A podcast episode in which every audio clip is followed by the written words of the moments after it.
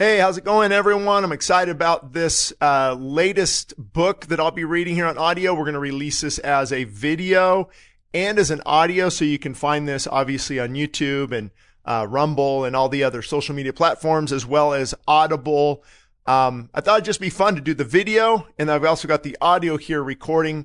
Um, it's just such an important message right now. So I'm going to just start reading the book. How this is a little bit different is when I read my books, I don't just, you know, stick only to the manuscript in a monotone tone. Um, if there's current events, if something's on my heart, I will share it. That's why the audio versions of the book uh, are really powerful because I'm going to add a lot of extra commentary on, you know, everything that's going on. But also, um, I encourage people uh, to read the ebook and the ebook has links. So you can click the link, it'll take you to an article. You can click the link, it'll take you to a sermon that's related. And I believe, uh, depends on when you'll be listening, we have all of my ebooks on the church website, westsidechristianfellowship.org. Again, that's westsidechristianfellowship.org under free ebooks, and you can just click it there. And I think those, I know on Amazon and Kindle and all that it works, but on those, I also believe that version of the download um, should take you to those links as well. So anyway, let me get, let me get started here. The title is "If My People." If my people, in case of national emergency, read this. And I think we can all pretty much agree that uh, this is a time for national emergency for sure. It's copyright, copy, copyright. Sorry, wrote. Um, and also on the, these, I don't correct most of my mistakes. So you can, you can have all of me, uh, mistakes and all. Uh, it's it was copyrighted in 2020 and I'm mainly using the uh, New King James uh, version of the Bible, but I want to read the content. I think it's so important. And if you're on video, I think I can switch over and you can see it here. Uh, the content, contents of this book. It's a short read. I think only, yeah, under 90 pages. We're going to talk about the destabilization of America in the introduction. And then the first chapter, humility, humility, humility, the first step toward revival. And then as we go on, uh, prayer, the sin of prayerlessness. And then three, seeking, igniting, revival, dead bones come alive.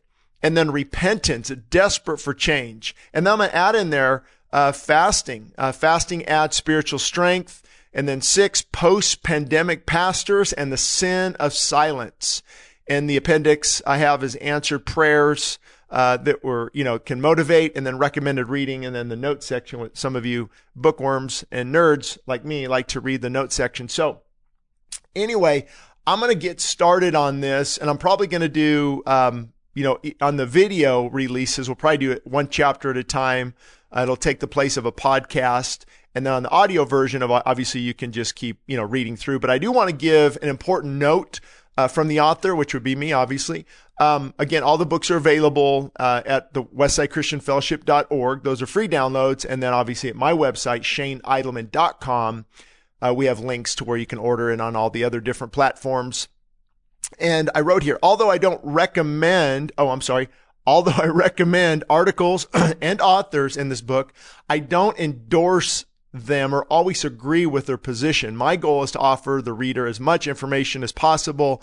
And then I go on to say, if you're reading the print version of this book, my encouragement is to download the ebook uh, so you can click and read articles and listen to sermons I reference and things like that. So let me begin with the introduction, the destabilization of America.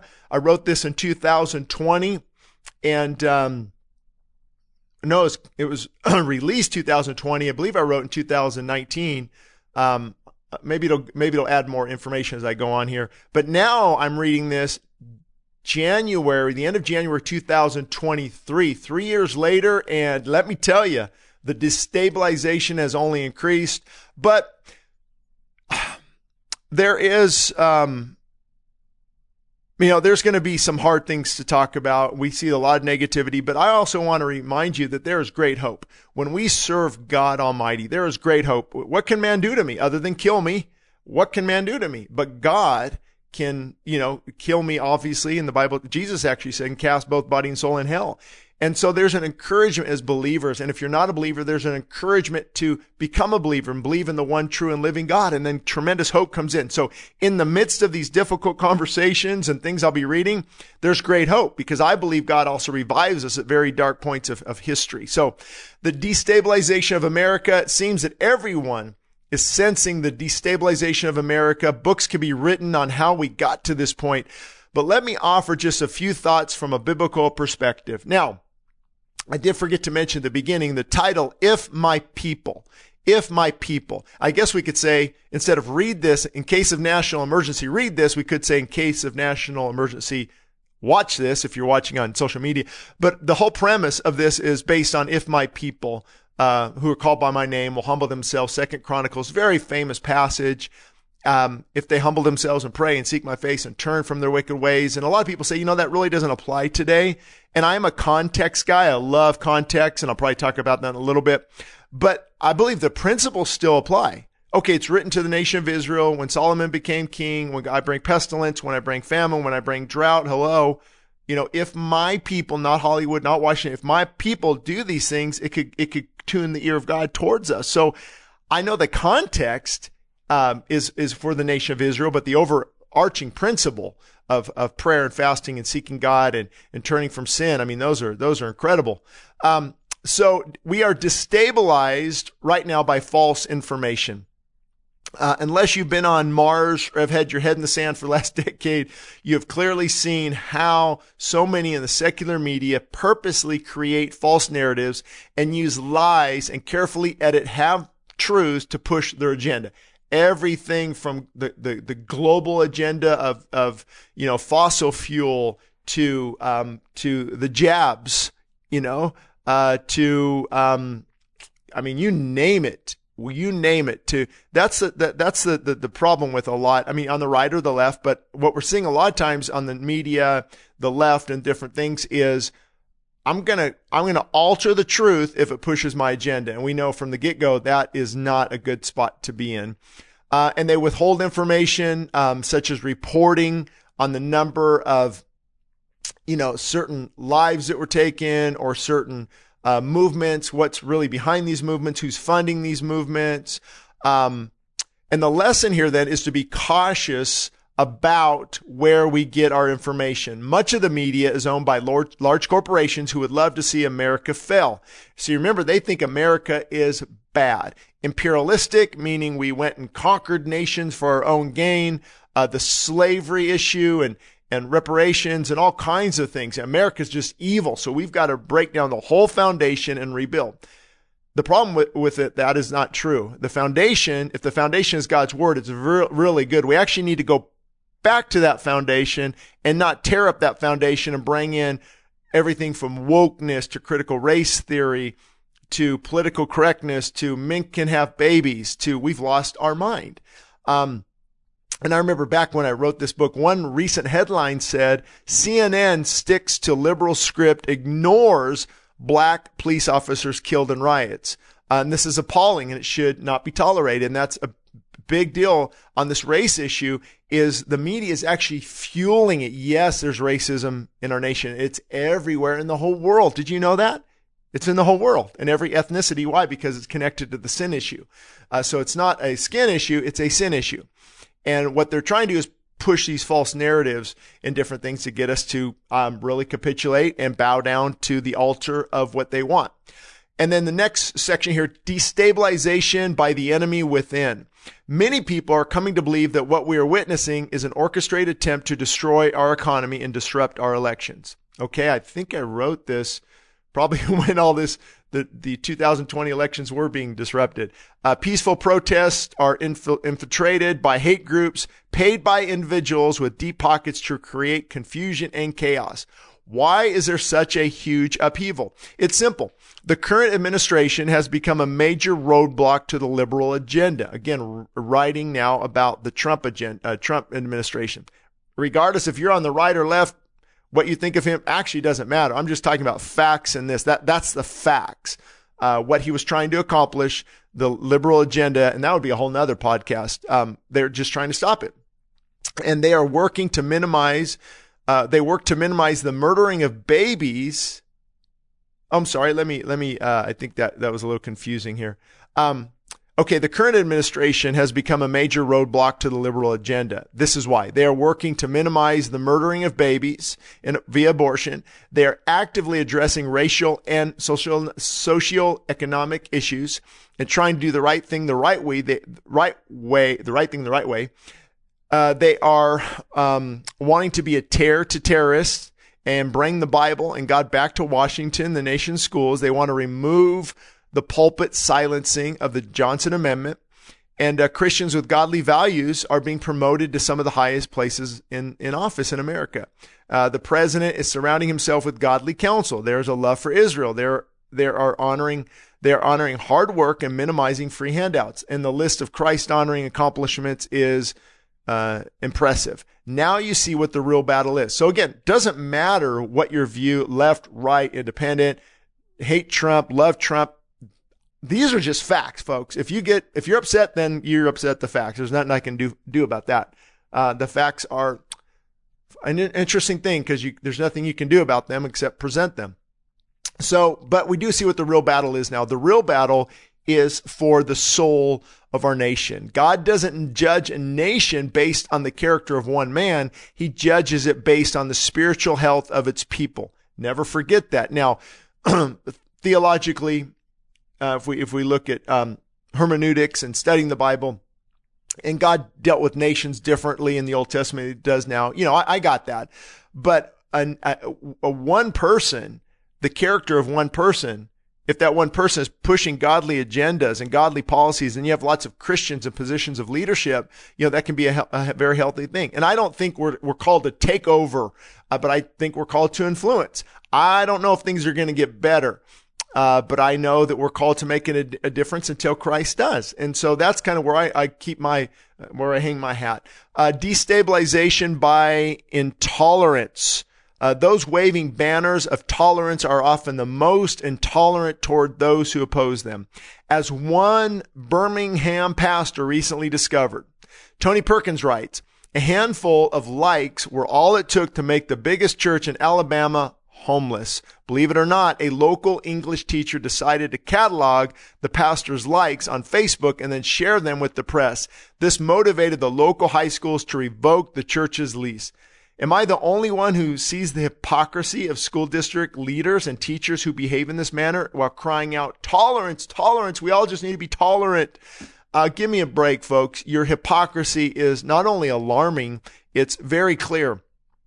And the, they, they just want to get Christian ideas out of the public arena, get Jesus' name out of things, get God's word out of things. And we should be able to say our, our, our, our view and, and, and and articulate what we believe. And I think, uh, I think it's a, a, if I'm not mistaken, right now, this week, 2023 January, I think it's a policeman who was asked to really like step down or he's going to be terminated in the future just because on his own personal Facebook page, he shared his belief in gay marriage. See, what's happening is we are people are having to capitulate. You bow down to the, the idol sexual perversion or else. It's not about tolerance. What it is, is you need to tolerate me, but I'm not going to tolerate you.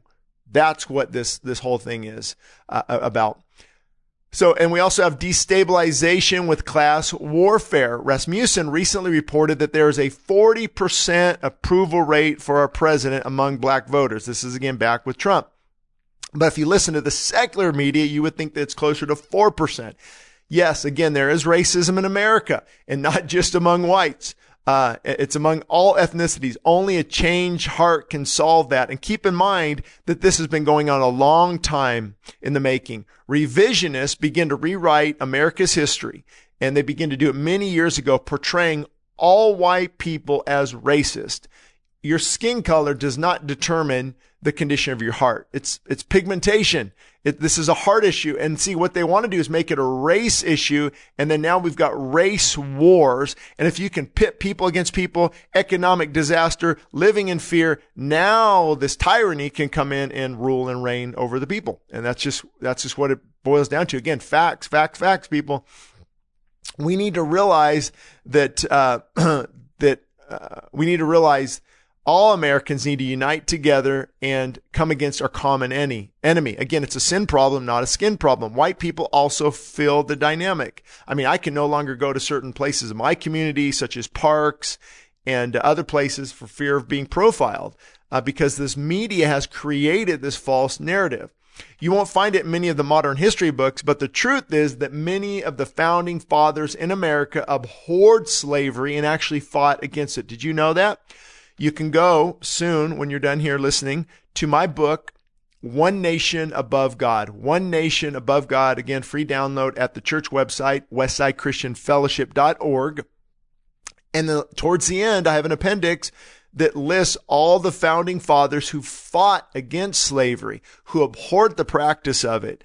And see what they do is again, they give you wrong information meant to fuel anger and hatred. And it's, it's, it's unfortunately, it seems to be working.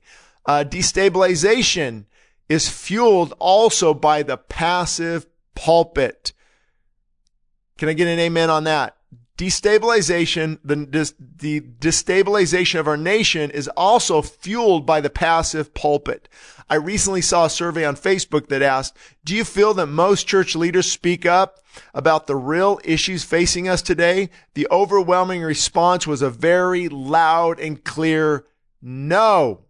Christians are looking to pastors to lead the way, but many are exchanging truth for tolerance, boldness for balance, and conviction for cowardliness. They don't want to offend for fear they might lose their audience. Did you catch that? Instead of being bold, pastors filled with the Spirit of God with brokenness and humility shaping our conduct and our character and our sermons, but still having the boldness of the fire of the Spirit inside of us. Instead, we worry about what people are going to think and we're going to lose quite a few people. My book sales will be down or my audience base will leave. I need to walk this fine line and not really offend. Uh, actually, this week I, I, talked to a friend of mine who knows uh, it's a megachurch pastor um, who is silent on the issue of homosexuality and uh, doesn't say anything, uh, and actually makes remarks that would almost make you think he supports it. But behind the scenes, he says, no, I don't really support it. But then listening to what he puts out, you'd think, well, I'm confused. But see, the bottom line is cowardliness. Uh, he's in a, I think has a lot of both sides of the political arena at his church, a large following, uh, book sales, and you know that's cowardliness. And I don't think God blesses that. And their sermons will lack the fire and the anointing of God. Sure, they might have some good tips for marriage, good tips for financial success, good good stories and analogies, but it doesn't go and convict and literally change the heart because the fire of God, the anointing of God, the anointing of the Spirit is missing upon that pastor and that leader. And so, um, what happens is um, we need to pastors and christian leaders must take responsibility for the spiritual health of our nation. And whether we accept that responsibility or not god himself will hold us accountable. The pulpit inevitably sets the tone of the religious climate of our nation at least for now in america. Did you know that? That the pulpit i can take you to well i mean we can go to 1620 in the 1600s william bradford uh, his his book on uh, of Plymouth Plantation, and then you have the Puritans uh, and and their their influence in the late 1600s and into the 1700s, and for sure, then people, of course, like Whitefield and Wesley and Jonathan Edwards coming on the scene, and a lot of the, the sermons were read and, and they were political, and they were they they they were shaping the spiritual condition of our nation. I mean, go back and look at how Spurgeon influenced the spiritual condition of London in the 1800s, and so that that is the job of the pulpit. It's a thermostat and a thermometer. It can gauge and also set the tone, the spiritual climate of the nation. So when thousands upon thousands of pastors are silent, then our silence speaks volumes. And as you know, the only thing necessary for evil to triumph is for good men and women to do nothing. And in this case, for good men to say nothing. And that's really a really scary spot that we're in. And, and apart from a spiritual awakening, I don't have a lot of hope these pastors need the fire of God back again.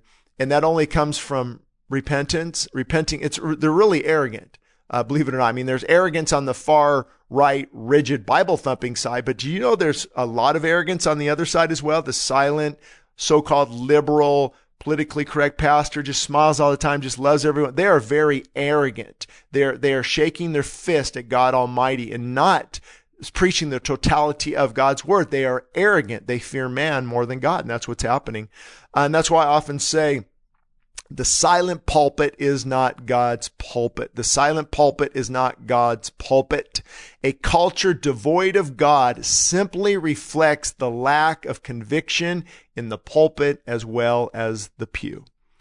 And then we also have the destabilization because kingdoms are colliding. So I want to just recap. You can see where we're going here.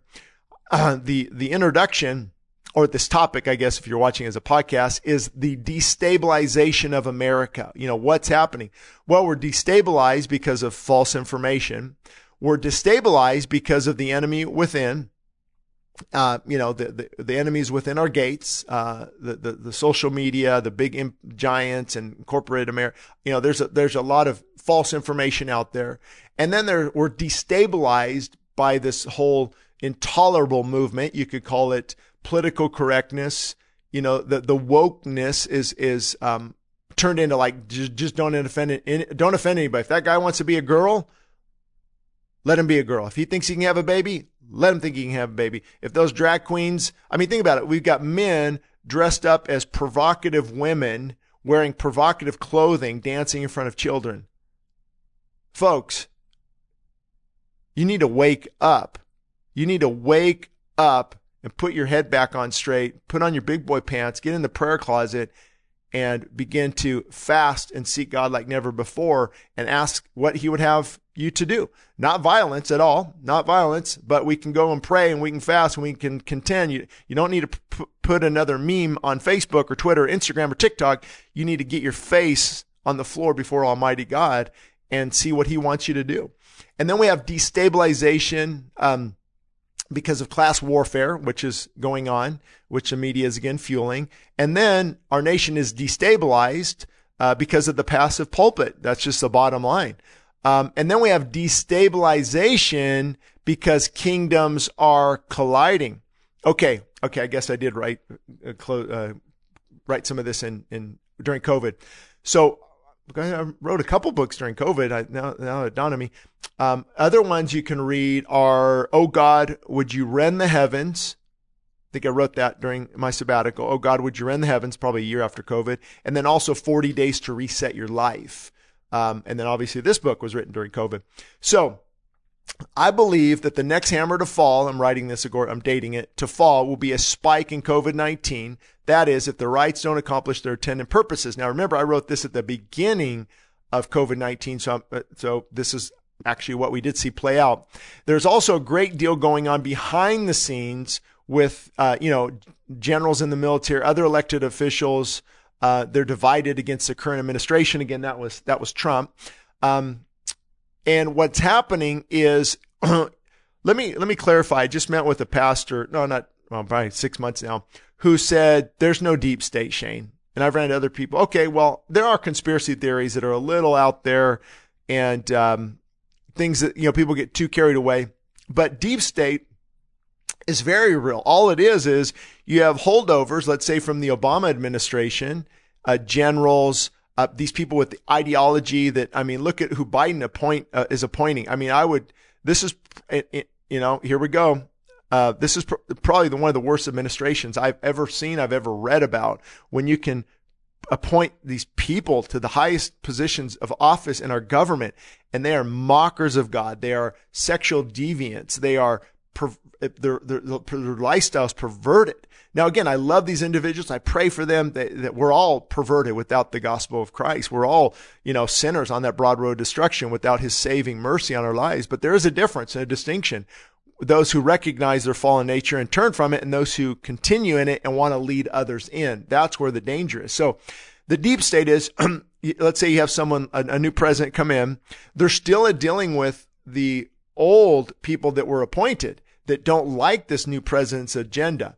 And there's globalist agenda. And you can see, come on, follow, many of you are following the World Health Organization and, and Schwab and, and even what Bill Gates is doing. I mean, they're, they're just out there. They're they talk about the Great Reset. They talk so they're in, inside government, FBI, Department of Justice, Homeland Security, um, what I forget one FBI maybe, but there there's people held over and they don't like the current president and they're going to work against it. That's a deep state working against you. So that's what's going on too. Kingdoms are colliding. Um, so of course these groups get upset, and there's a strategic plan to try to. Uh, you know, sub- subpoenas are being served, impeachment. And again, this is when I was writing the book. Now we see, you know, whether the, with the election results, um, we see, you know, the, the Russia disinformation. We see all kinds of things. And then finally, uh, with COVID, they were able to, uh, to, uh, get a different president in there. And so that's what's happening. Um, there, there's a clear, there's a clear demonstration of Romans 1 going on. People are rejecting God and God is giving them over to a debased and corrupted mind. So you say, how in the world are these things happening, Shane? This is alarming. I can't believe this. Well, this is exactly what happens. And that's why I believe we are under a, form of judgment of God. I really do believe that. Uh, that God has said, okay, you want it, you got it. And what he does is he gives them up to a debased and corrupted mind. And that's really the Bible. That's also when it talks about uh, homosexuality and, uh, and, and lust for things that are not God godly. Um, that's necrophilia, I'm sure, and pedophilia and bestiality and all these sexual perversions. Man without God is not going to stay stagnant or static he's going to get more perverted and more just um, I don't even have strong enough words for that. And that's we read in the Bible, Genesis, that that man every thought and intent was just wicked and evil. And that's what sin does. That's where you better listen up, you better wake up. Sin takes you farther than you want to go, uh, costs more than you want to pay, and keeps you longer than you want to stay it'll it, it drives you down into darker and darker and darker and darker areas you don't you don't just stay at the certain spot. You get more demonic, you get more perverted, you get now some people might be able to hold their own for a while and and kind of keep maintain a certain look, but but that's the outcome of sin. And so what we're seeing in our culture is Romans 1. Um, I mean, how else can you justify? Not, i don't mean to snicker there, but it's it's it's um, how else can you justify murdering a child at nine months? How else can you justify drag queens dancing in front of children and kids can put their their dollar? I've seen videos that are horrendous what they're doing with their private parts and how they're showing kids this or do. It, it's like, God, can I throw up now? Um, I, cause I don't know what to do. I, I, I don't know what to do. I've got kids, young kids, like many of you, we, some of you have grandkids. What in the world? And that's why I'm releasing this, this, this book or this podcast, depending on where you're listening or reading. It's because to get our nation, and, and I don't, we don't need the majority. You plus God is the majority. Again, none of this is in the book, by the way. This is all commentary. Uh, you plus God is the majority. That's I, I. I just need. I just need some. If my peoples to get on their face before God. And God knows what that number is. I don't know what that number is exactly, but there's got to be a, a, desperation. There's got to be a yearning. There's got to be a humbling of ourselves. There's got to be a persevering and, and continuing regardless of the, what we see. And as we dig deeper, God begins to fill us with the Spirit. And out of that comes a mighty move of His Spirit. Hopefully here in California where I'm at. I'm in Los Angeles County in California and hopefully that that revival fire goes. Um, people say, "What about if it doesn't?" Well, it doesn't change anything I'm doing. I still, God's sovereignty is my sanity, and He calls me to be on fire for Him. He calls me to contend for revival. He calls me to pray and fast, do business till He returns. And who knows? Was it Joel? You know, who knows? Call a sacred assembly, call a fast. Who knows if God might not leave a, blessing behind Him? Ezra, I believe, as Ezra said, um, that's the problem with doing all this extra stuff. I just got mental things, no time to look it up. But, you know, who knows if God will not give us a measure of revival in our bondage. Um, and the problem is there's no fear of God in this land. That's exactly what is happening. How sad that many churches won't even do voter registrations because it's too political, or they won't talk about hot button issues because they're too political. Did you did you know all of these things that are supposedly too political are very biblical? So by ignoring them, you are ignoring biblical principles outlined in God's word because of fear. You are fearing man and not fearing God, and uh, God will not remain silent uh, too long on this issue. Pastors and leaders, don't confuse don't confuse his silence with his. Uh, I'm sorry, don't confuse his patience with his approval. just because he's being patient. I mean, you look at what's happening with some of these last, ever since I wrote this, I mean, how many Hillsong churches are closed and, and ungodly churches have never opened up again because of COVID and, and pastors, you know, being called out and, and, and just not walking with the Lord. And God's just, man, God doesn't play games uh, at all. And so that's, that's my concern is we've got to get our hearts right. And uh, we're not being political when we talk about these issues. Sure, some people are, but we're being biblical. Um, and saying I'm just not political is really just an excuse to hide cowardliness. Okay, I'm going to say that again uh, because I've talked to plenty, plenty, plenty of pastors. I've seen their comments, uh, and many. T- now, some of them have you know good reasons, or I don't know. I don't. I'm sure there is a few though, but right. But the majority of people, I'm just not political, brother. That means I don't want to confront the culture. I don't want to deal with the backlash, so I'm a coward. That's that's just the bottom line. Uh, my friend and fellow pastor Jim Garlow once said to me, "Bold pastors may look like they are on the wrong side of history, but they are on the right. They are on the right side of eternity." Amen to that. Bold pastors may look like they are on the wrong side of history, but they are on the right side of eternity. And it just dawned on me, you might be hearing this too. I, I think we're on uh, over 80 different radio stations now in the United States. So if you're hearing this in on radio or maybe halfway through, um, the context is I'm, I'm going to start reading my book, If My People. Read this in case of national emergency, or I could say, listen to this in case of national re- emergency. The book is If My People by Shane Idleman. I'm reading it uh, now. That's what you're listening to, but also I'm adding a lot of extra commentary that's not in the books. And uh, so I want to get back to that. Many are even, many are even marching with ungodly groups. This is, I, I mean, I'm not going to, I mean, I, don't know how many names I should mention, but it, it was disappointing. And maybe these pastors just weren't, weren't aware. I'm assuming they weren't aware of what some of these ungodly groups stood for and they started marching with them and kneeling with them. Um, and this is why the social gospel is so dangerous. It removes the redemptive work of Christ and it places it on good works, making it no gospel at all. So the social gospel, it's just about, it's just about feeding the poor. It's just about, you know, going and cleaning neighborhoods the impoverished areas. And that's really good. We need to do, be doing that more. I believe we've, we've missed that area. We need to be doing that more, but that's not the gospel. That's the outflow of the gospel. So a lot of these people hide behind works like, well, look at what we're doing. Look at who we're ministering to. Look, last week we had 150 people on our food line. Okay, that's great, but you didn't give them the gospel because you didn't want to offend them because you're getting free, the free food from the government. Okay. That's not, that's, that's, that's, I got to be careful here what I say, but that's uh, cowardliness. And and thank you for helping people. But the real gospel is we are sinners in need of a savior, and out of that, now I want to share the love of Christ with with all those around me. Um, and there is no harm. I believe there is no harm in calling out national sins. We have biblical grounds for that, as we see in the life of Daniel and Nehemiah. I mean, I can think of uh, pretty much every king. If you think about it, every king had a prophet.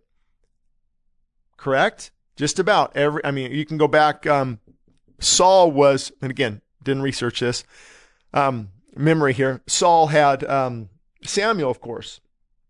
And then David, um, Sam, was anointed by Samuel. David also had Nathan.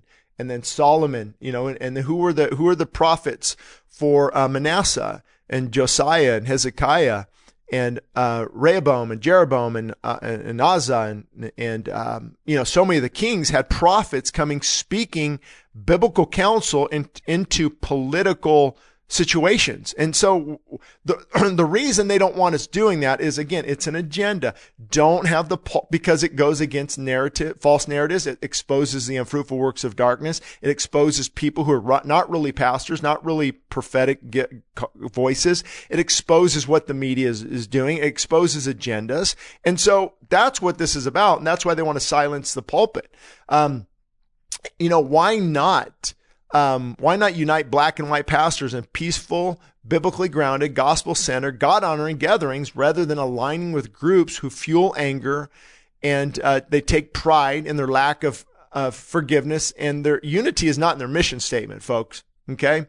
Patience is not approval. Patience is not approval still in this, in this topic of the destabilization of America. What's happening in America is called psychological warfare, and it may be worse before it gets better. Did you catch that? It may get worse before it gets better. The goal of some is to elevate stress to the point of exhaustion. Okay. Let's, let's camp out on that one for a minute here. Um, the point of this, what they call psychological warfare, it's, it's it's to get our stress so elevated, you know, stay at home, wear this mask. And who knows? I'm recording this end of January. I think it's like January 30th, 2023. Um, you know, there, there's going to, there, is there going to be another pandemic? Is there going to be another, you know, here we come again, boom, boom, you know, uh, the economy, the housing, you know, some of this is, is self-created by sin, of, of course, but psychological warfare is mentally, I'm drained. And we saw that. That's why opiate crisis. That's why the alcoholism. That's why broken homes. I mean, everything just, I've had enough. I can't cope. And so when they get you to that, a person is willing, even pastors, even churches, even Christians. Okay. All right. Enough. Enough. I surrender. I just want to live my life. I will capitulate. And so that's what's happening. Um, and then they, they, they fuel fear so that people give up their rights. Um, and, and they win to win the psychological battle, you know, the battle of the mind, one must saturate their mind in the word of God, in the ways of God. So if you want to come out on the right side of this psychological battle, saturate your mind in the word of God, not Fox and, um, CNN and Drudge Report and Huffington Post and Breitbart and Epoch Times and just, I mean, it's good. I, I, would choose the, the right ones there. But man, if you're just saturating and saturating and saturating, I mean, like kids, four kids killed in Idaho and this mom was murdered. This, the guy murdered his family and this is what's coming. I'm like, I can't handle this anymore. So you got to be very careful. I love Paul's advice. Finally, brethren, finally, brethren, he's telling the church in Philippi, Finally, brethren, whatever things are pure, whatever things are honest, whatever things are noble, whatever things are upright, whatever things are, are worthy of virtue and praise and innocence, meditate, meditate on these things. And most of us are not doing very good in this area. I would say myself included. I, I could get better in this area. I don't need to always know what's going on everywhere in the world or in America. Um, and, and actually, as I'm recording this, I think we had uh, four mass shootings in California in the last week and a half. Folks, all, all with, oh no, hour, hour, then up the coast. So, you know, kind of around me. And they're not going to decrease. Mass shootings are not going to decrease. Uh, the gun issue, none of that. Because we've rejected God. We've pushed God out. Sexual perversion has become the norm. And when that happens, things get worse. And I want to be hopeful and you know, I see people having debates. Well, we need to do this with the guns. We need to screen. Well, I mean, of course, you could you could screen people better, um, and and and there is something behind conceal and carry, uh, with giving it to you know people who are qualified and who are mentally insane. And then, but look at the the uptick in medication. Look at the uptick in alcohol and opiate abuse. Look at the uptick in, in anger uh, in the workforce. And and these people, they're, they're it's so much rage to go and shoot somebody. I mean, I can't even fathom that. I can't even fathom that, but be that darkness of the human heart. That's why we need to let God back in our schools. God, and I believe once the Supreme Court uh, uh, ruled that, that that football coach could now pray, I believe it, believe it or not, I believe that set the precedence, and a lot of people aren't aware that you can actually go and pray in schools now because of that, and you know, and, and just being active in that area. Also, um, uh, a cow got in the way of my train of thought here, so let me focus here for a minute. Um, oh yeah, with the mass shootings, we're not going to see them decrease unless we get God's word back into society again. And that might not happen. Again, not perfection. I'm not talking about perfection. I am talking about direction. Um, you know, God doesn't, and I'm going to, I'm going to, I'm going to really push this here. We need to look to God and not what's going on around us. Churches need prayer meetings and worship nights, even if just a small group of people come. See, I've talked to pastors. I've talked to, well, you know, we can have a prayer night, but there, there's probably only going to be, you know, five, six, seven of it. Good, good. I'd rather have some of the most powerful meetings I've been in prayer meetings where three or four of us. And then I've been in ones with, you know, a hundred people and it's lacking. And I've been in big, they supposed gatherings of a thousand people. We're going to call down heaven. No, I'd rather get alone with 10 of those people on fire for God and, and really cry out. God's not looking for, for, for huge crowds. He's looking for broken hearts and broken hearts in California, LA County, broken hearts in Memphis, Memphis, Tennessee. If Nashville, we get some believers in Nashville or Kansas City or Florida or Idaho or Texas and, and these areas of revival and, and these revival fires begin to flow into other areas of, of, of our community. And that's really the only hope for that. Um, America's heart needs to break so that deep repentance takes place. That's what needs to happen. So I keep wondering, what's it going to take, folks?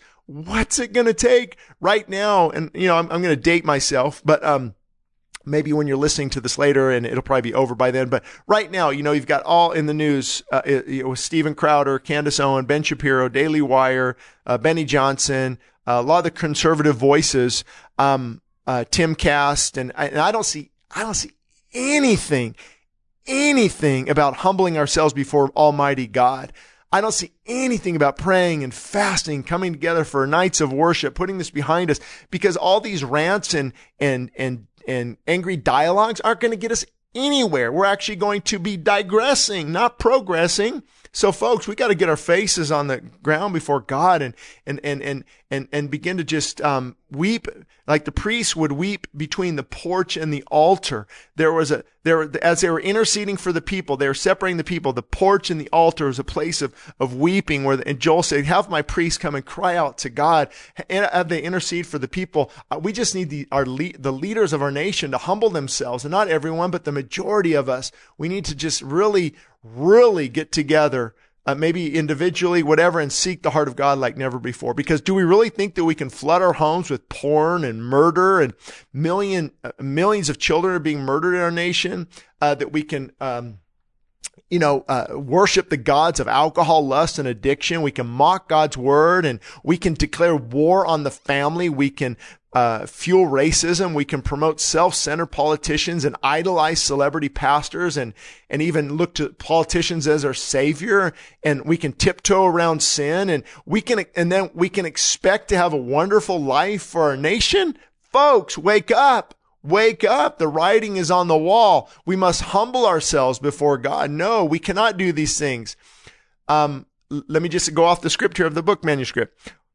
God says, I dwell in a high and holy place with him who has a broken and contrite heart. I will revive the humble. I will revive the broken. What are the sacrifices, God says, that are to me? I don't, I don't desire all the, these burnt offerings. I desire a broken and contrite heart. That's a sweet smelling aroma.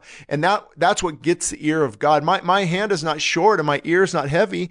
Uh, my hand's not short. I can't save. My ear's not heavy that I cannot hear, but your sins have separated you from me and I cannot hear you. So see, we've got to get back to a place of, of brokenness as Isaiah 30 said, verse 1, Woe to the rebellious children, woe be to the rebellious children, declares the Lord, who formulate a plan, but it's not my plan, and they make alliances, but it's not of my spirit, in order to add sin to sin. That's the New American Standard. I believe that the New King James is woe be to the, woe be to the rebellious children who make plans, but not of me, and who devise plans, but not of my spirit. And so, the, we're looking to everything but God for the answers. Folks, if you want to hear from God, get on, get your face on the floor. Get up early, put on worship, bury your face in God's word, repent, repent, repent. Get rid of that hardness of the heart, the callousness. Oh, God created me a clean heart. Break my hardness, break my arrogance. Oh, God, I want to serve you like never before. And as in the prophet Joel's uh, day, same thing goes out today. The same cry goes out to today. Joy has withered away from the sons of men. Instead of complaining, we need to obey God who says, consecrate a fast, call a sacred assembly, gather the elders and all the inhabitants of the land into the house of the Lord your God and cry out to the Lord.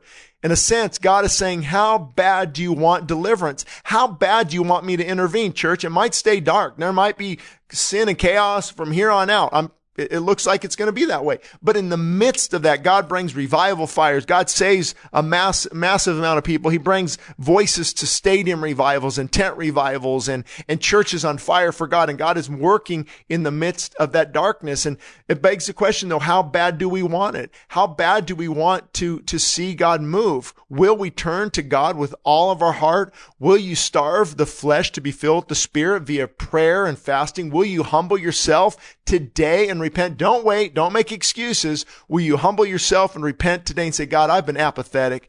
I've been lukewarm. I, I don't have the fire of the Spirit in my heart. God, I need that. I'm going to stop being angry and go on angry tirades and, and, and Lord, get this anger out of my heart. Get this unforgiveness out of my heart.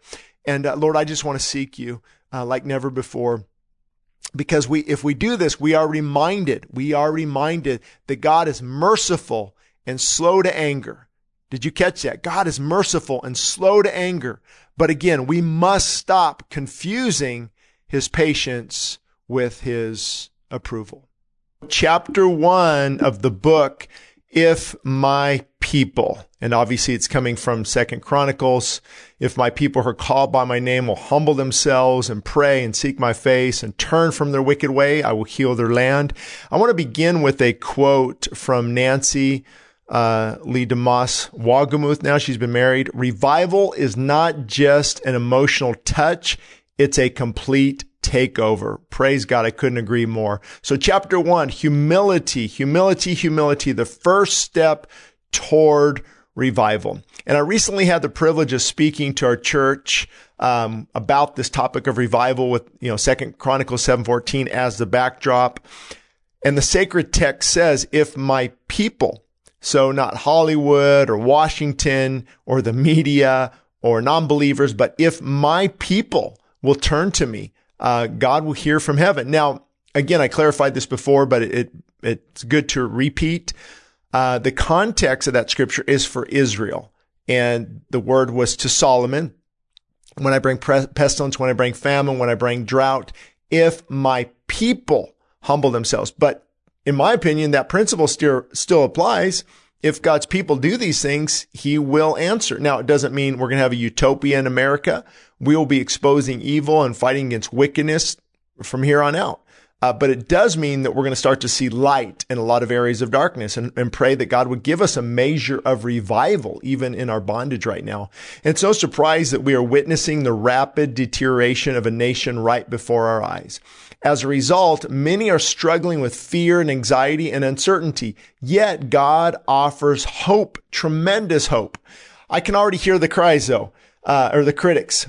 Um, Shane, yes, you know, there is hope. And yes, um, that was applied to Israel, but, uh, I, I, don't know if we can use that same verse, uh, today. And, and, you know, they get caught up on, um, revelation, you know, is coming and, and the wrath is coming and these things are, are going to take us over. And how is there hope in that? You know, but again, for those of us who are trusting in God, there's always hope uh, no matter how dark, how dark the times get. And so, um, I think we should focus on hope, focus on God, focus on uh, what He's able to do, persevering, pressing in, spending time with Him, and um, let's see what God does. And so, let's take a, a look at this first important principle found in Second Chronicles seven fourteen: humility. Humility. Uh, during the COVID 19 crisis, I think many of you will remember, you know, the safer at home order went out. And um, during that time, God powerfully uh, and profoundly poured out his spirit into my heart. Uh, it was, even though I was preaching to a camera, uh, we, we, we closed just like many people there for a short time. And then obviously we, re, we reopened.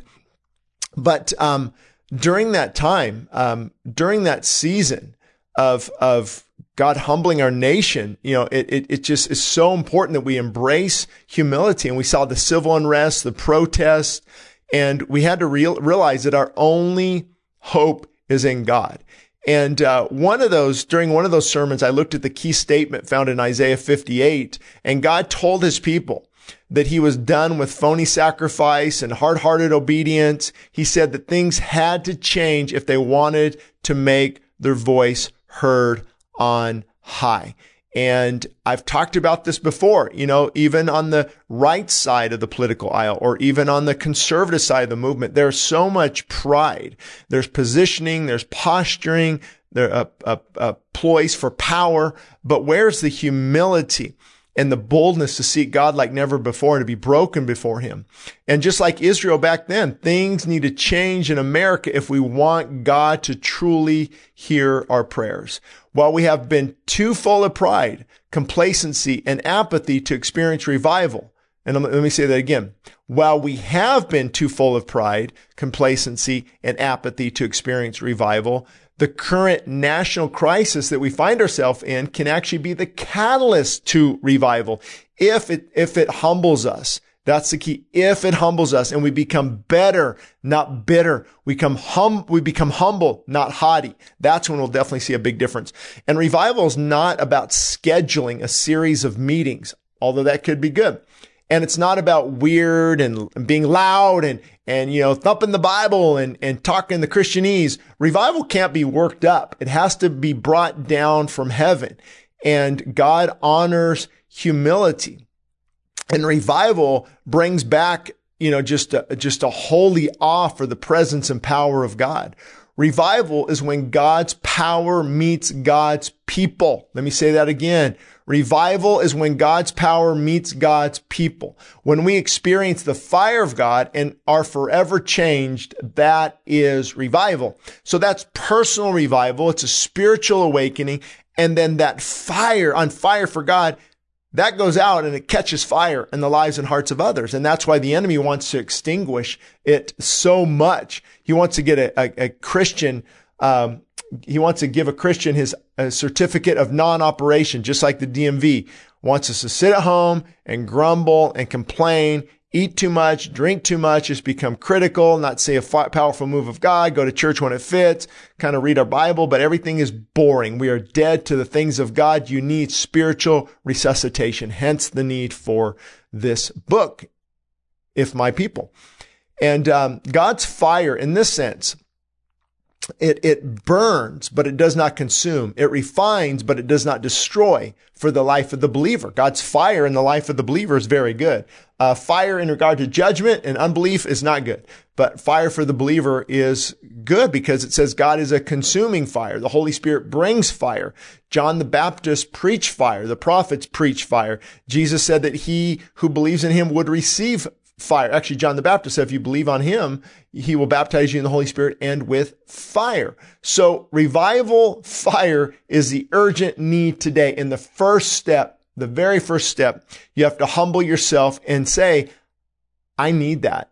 God, I need that. You're, it, we, blessed are the beggars. Blessed are the beggars, for God will fill them with his spirit. Next section here, dead in the church of the living God. Are you dead in the church of the living God? Although revival can't be generated in and of itself, and that's where people, uh, a rabbit trail here. Remember, this uh, audio book is going to take lots of rabbit trails. But, you know, you have like Finney caught a lot of heat because he, his lectures on revival, um, basically, and I don't agree with everything he wrote for sure, but, you know, revival is possible, you know, whenever. Um, and the reason he said that is because if you, if like a farmer, if you till the soil and plant the seed, God will honor that and bring revival. And there's a lot of truth to that. But on the flip side, God's sovereignty also plays a role.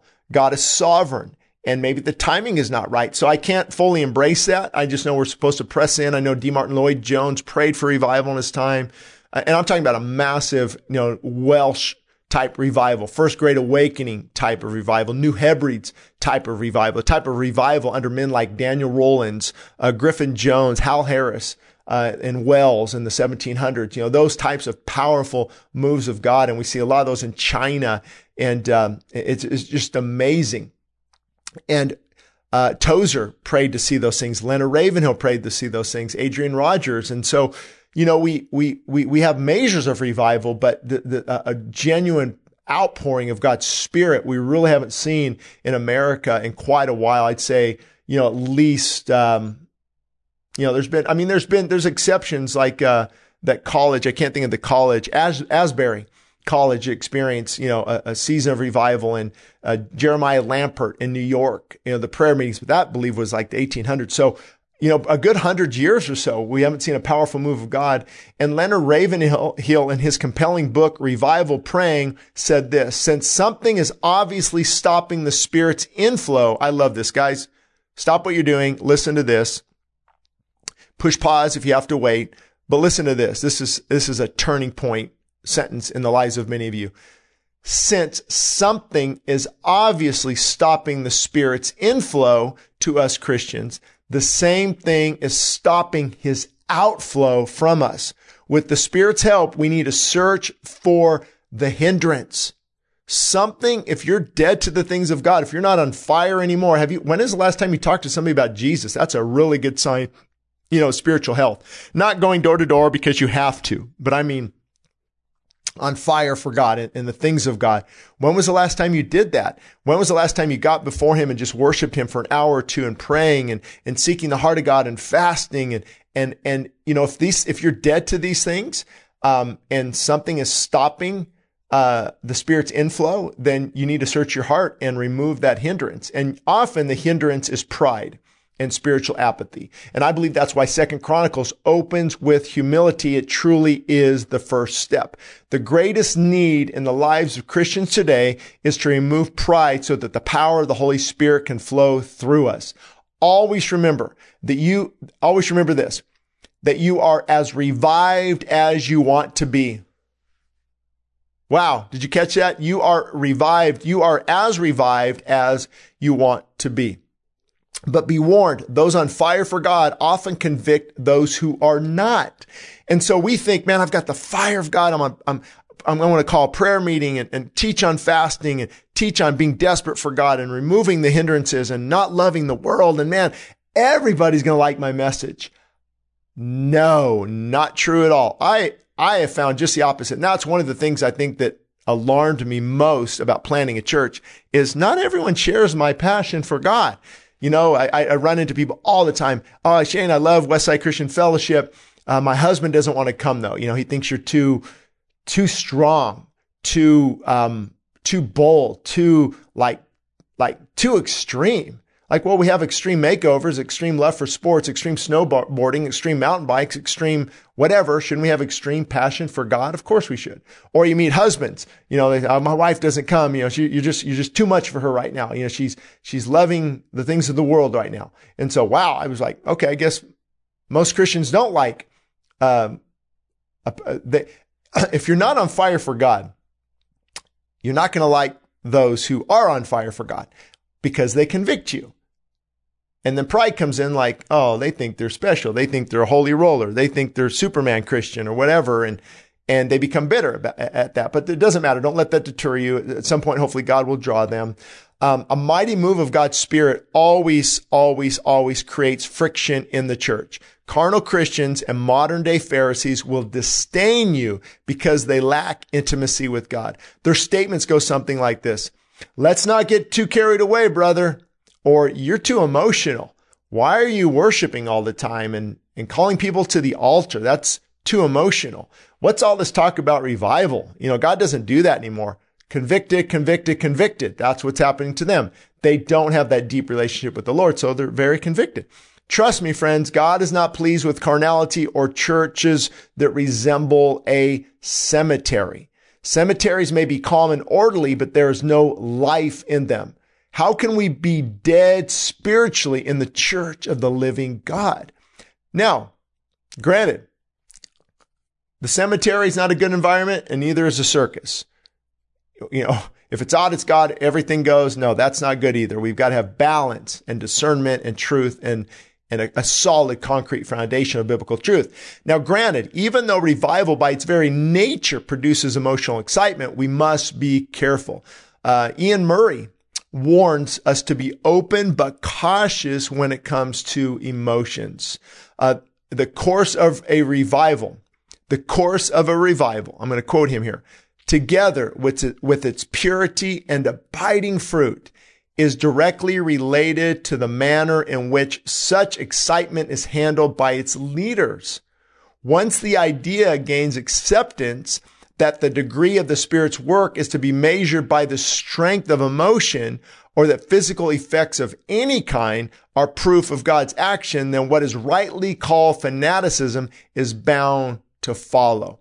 And see, his point is, is so spot on. This is why it's so important for leaders of churches.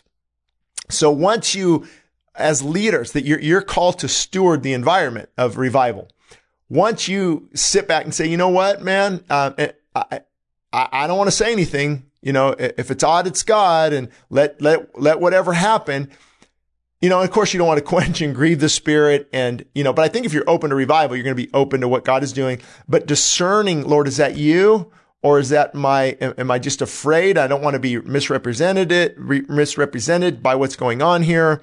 Um, Lord, help me discern. So if you just allow whatever, whatever is going to take place, if you just allow chaos and confusion, that's what's going to take place. And I think that's what, you know, you'll find in some of, um, you know, I, and again, I, I didn't read a lot of these. I don't follow them, but like the Toronto blessing, you know, you see a lot of just, um, I think, I think, was it Toronto? No, don't quote me on this, but I think John Wimber went up there and had a falling out with, uh, them because he called them to more, uh, discernment. And same thing, what I saw, uh, probably, I don't know when this was. I'd have to Google it. The Lakeland revival in Florida, a lot of very concerning things that I saw.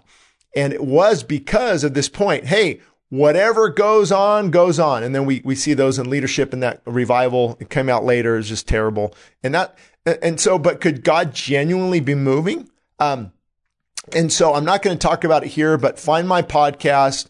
Uh, I believe the title is When False Prophets Say, Lord, Lord. And I broke down Matthew 7, specifically verses 21, 22 in there, and why sometimes you'll see moves of God even in the midst of heretical or bad teaching. Why, how does that even happen? Uh, so find that probably on Rumble by the time you're listening to this. Um, but suffice it to say, God may honor the desperate heart of someone seeking truth, even in the midst of a false, a false prophetic voice who is claiming God's truth, but really not living it uh, they practice lawlessness. They're not even saved. And that's how somebody could benefit still from that ministry. But again, I broke it down in that podcast. I would encourage you to really look at that now.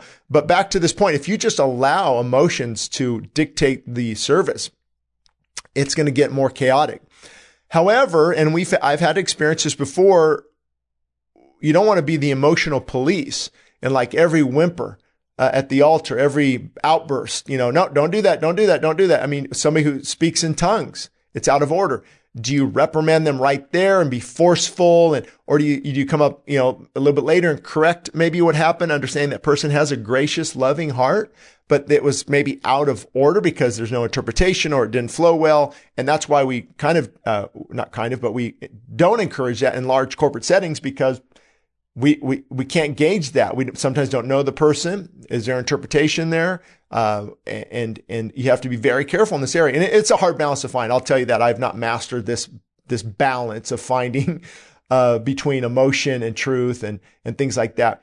So he, he's, he closed here. For those who embrace such beliefs will suppose that, that any check on the emotion or on physical phenomenon is tantam- tantamount to opposing the Holy Spirit. And this is so true. When you call people out, they say, Oh, brother, you're just quenching the Holy Spirit. No, I'm calling you out because I think you're quenching and grieving the Holy Spirit. And you, this, so that's how a lot of these guys get out of it. Oh man, you're just now, but there are some cases where you are quenching and grieving the Holy Spirit. For example, when we have, uh, it's called rend the heavens. We have, all, you know, services can sometimes go for, you know, three hours.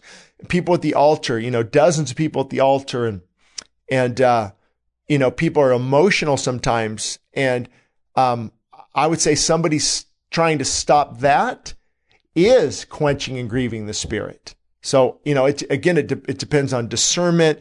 It depends on the character of the, of the, those leading uh, the, the, service. And there's just so much at play here. Uh, but also some will be jealous. Some will be jealous when they see you experiencing God and they are not. And I believe this is the backbone of the cessationist movement. And you see a lot of these heresy hunters out there, uh, putting down those who believe in the supernatural gifts of the Holy Spirit. And I think at the, at the core of this, not only do they see weirdness and they like, I, I can't embrace that weirdness. Well, let me know. Let me, let me tell you up front, I can't either. I, as I'm just looking at the biblical text. The biblical text is pretty clear. The first Corinthians 12, 13, 14 all apply today. And so, but what does happen? They are jealous this person, let's say, is, is, has this incredible prayer life. Maybe they've been given the gift of tongues and, and they seek God like never before. They're on fire for God. How can they spend a couple hours at the altar weeping? Man, I can't relate to that. I'm jealous. So I'm going to put it down. And, you know, that is, I'm just telling you, I know the heart of a lot of these people, uh, critical hearts, critical spirits, prideful hearts. Um, that's, that's really what's behind a lot of this is they, they they try, but they don't feel these things. You know, again, the word feel, uh, and you know, I think we should feel God in, in in many aspects. We don't gauge truth by feeling, but we should. You know, there's when you love God, you, are going to feel it from time to time. Uh, not all the time, though, of course. Um, so they often fall under the hard-hearted church mentioned in these people that you know want to quench and grieve the spirit and um, deny that God is moving powerfully. They have to be careful because they could fall under the heading of Revelation uh, chapter 2, verses 1 through 7, hard hearts, uh, where Jesus pointed out the hard hearts. They can easily point out false doctrine. Uh, they can work hard in ministry and they obey God in, you know, certain areas, but God still calls them to repent for what lies beneath the service. But I have this against you. You have left your first love. So see, you can do these things with a rigid, angry, arrogant heart. Look at me. I'm a worker. Okay. But you're not a worshiper. You need to get back to that, that brokenness for Christ, that contrite spirit, loving. Lord, I love you. I'm, I'm sorry. I repent. Let, get, let me be a gracious, loving person. I will still contend for truth very boldly, but I will also, uh, be be filled with your, your spirit, Lord. I need that love to return. Oh, and you repent, Lord. I'm sorry. I've grown hard and critical. I've done this a few times in the last 22 years.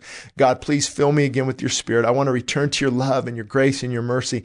And the, the, the Holy Spirit just comes in and floods your heart with just this brokenness. It's incredible. And if this church did not repent, God was going to judge them. It's just amazing. So be careful. And I often talk about when I was a modern day you know, Pharisee with the stony heart. I didn't care about love. I, I, I cared about being right. I, I, love to argue. A lot of these people like to argue because they like to prove that they'll, they're right. They like to shut people down. It's arrogant, arrogant, arrogant, arrogant.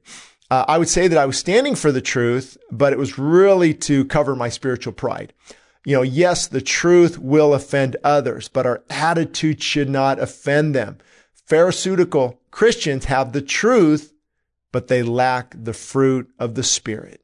So these hard-hearted believers, and, and, and we can all fall into this trap, many of us. Some can fall the other way, where they become very um, lukewarm or apathetic or, you know, just love everybody, man. Let's just love them. I'm not going to judge them. I'm not going to call anything out. I'm not going to speak about truth, man. Just love. No, you're drifting in the other direction where, where what I'm talking about now is those who are not filled with joy and gentleness and love. They're filled with arrogance and spiritual pride is deadly. And once I experienced a mighty move of God's spirit in my heart, personal revival, again, through humbling myself, I felt like the blind man who was, who was grilled by the arrogant religious leaders. Today, their grilling would go something like this. What exactly did Jesus do to you? We want a theological you know, exposition of what happened in a biblically accurate, conservative hermeneutic approach to the technique he used. And all those things are good in the right context if the heart is right. And see, that's the key. Like the blind man, I don't know exactly how God does it, but one thing I do know, I was blind, but now I see. I've tasted and I've seen the goodness of God. I didn't want God's presence. I didn't want God's presence when I was in my younger years. But today I'm a lover of his presence. Thank God for it. I didn't like deep worship, but now it's the heartbeat of my soul. And I plead with you as well. Don't be dead in the church of the living God. But let's take the first step here. As I stated earlier, you are revived. You are as revived as you want to be. If this upsets you, simply repent of your calloused heart and do not hide behind the excuse but I have the truth. but I have the truth. Yeah, you know what? So did the Pharisees. and look how that turned out. You have to have the truth with love and brokenness and gentleness and humility. Revival doesn't minimize the truth. Actually, it elevates the truth. The truth of God's word, the truth of sound doctrine, the truth of humility and brokenness, a contrite heart. God says, I will not throw away. I will not despise a broken, contrite heart. I will revive the heart of the humble. I will revive and repair those who are broken. And as I read the journals of George Whitefield and I, I read the eyewitness accounts of the Welsh revivals and the first Great Awakening, uh, I found that the words of Jonathan Edwards were so, so true, and they're true today as well. He observed that a work, a genuine work of the Holy Spirit would be evident because it would, number one, elevate the truth. Number two, it would exalt Christ.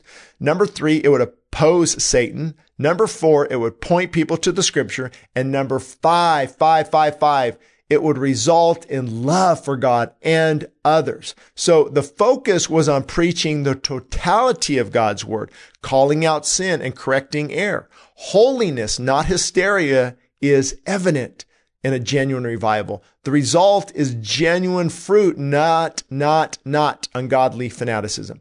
So do you lack this fire of God? Do you?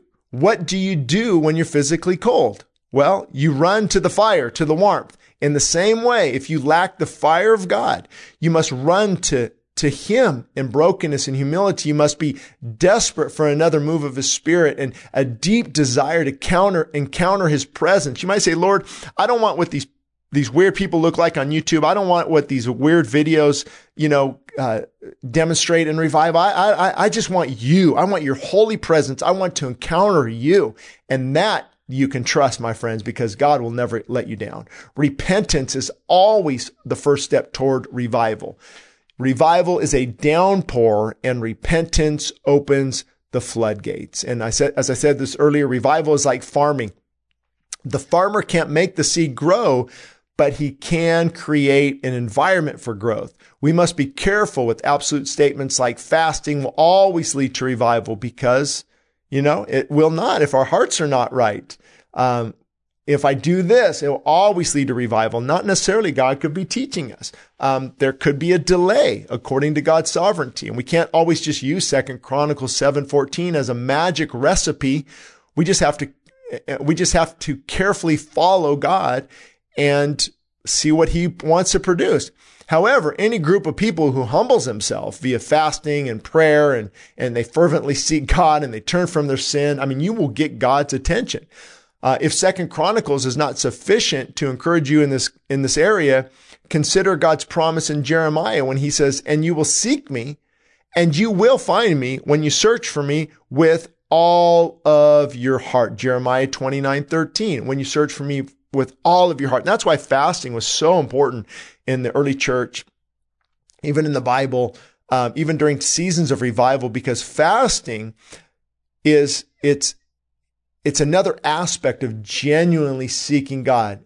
I'm saying, you know what? King's stomach wants to be fed. King's stomach wants this. King's stomach wants this, but I'll still pray. I'll still contend. I'll still read the word of God, which is good. You know, fasting doesn't bend God's arm. Fasting doesn't make God love me more, but I sure love him more.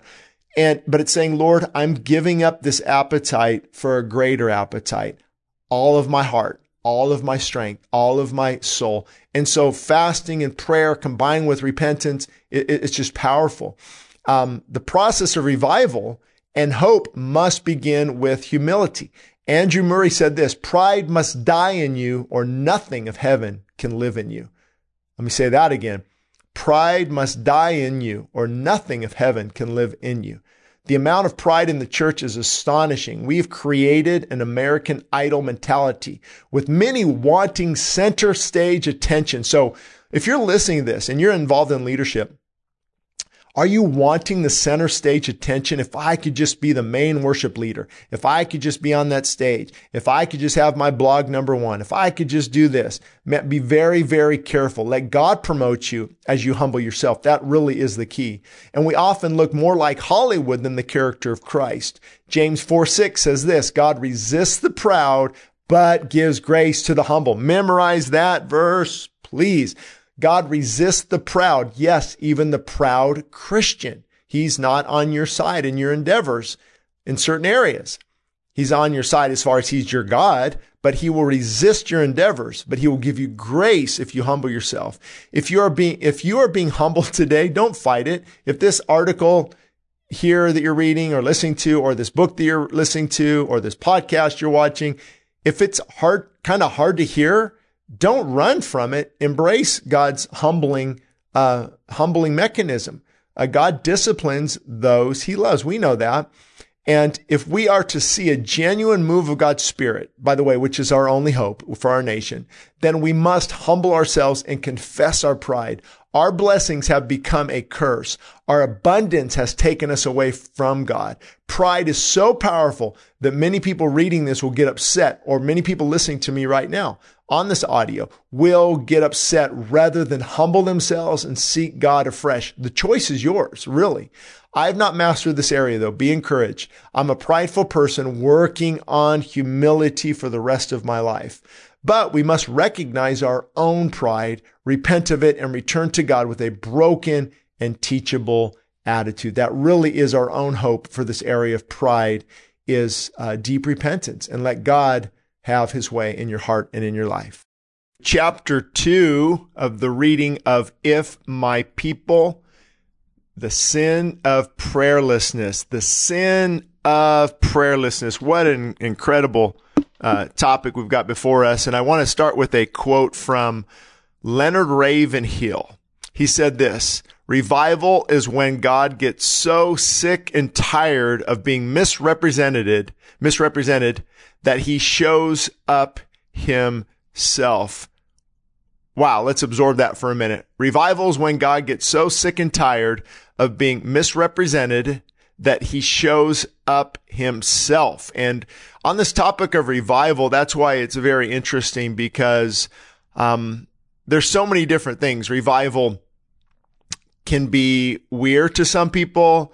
Uh, you can have some camp meetings or, uh, back then, you know, 1800s or so, even early 1900s, or even now, you know, a series of revival meetings, which aren't bad in and of themselves, but they're more, you know, meetings, get together. Revival is when God encompasses the, the, the, the, his people in a very profound and powerful way where literally the presence and power of God, uh, is, is very evident. And I liken it to, uh, a place uh, like this, let's say, lots of electricity all around, right? Just like God is everywhere.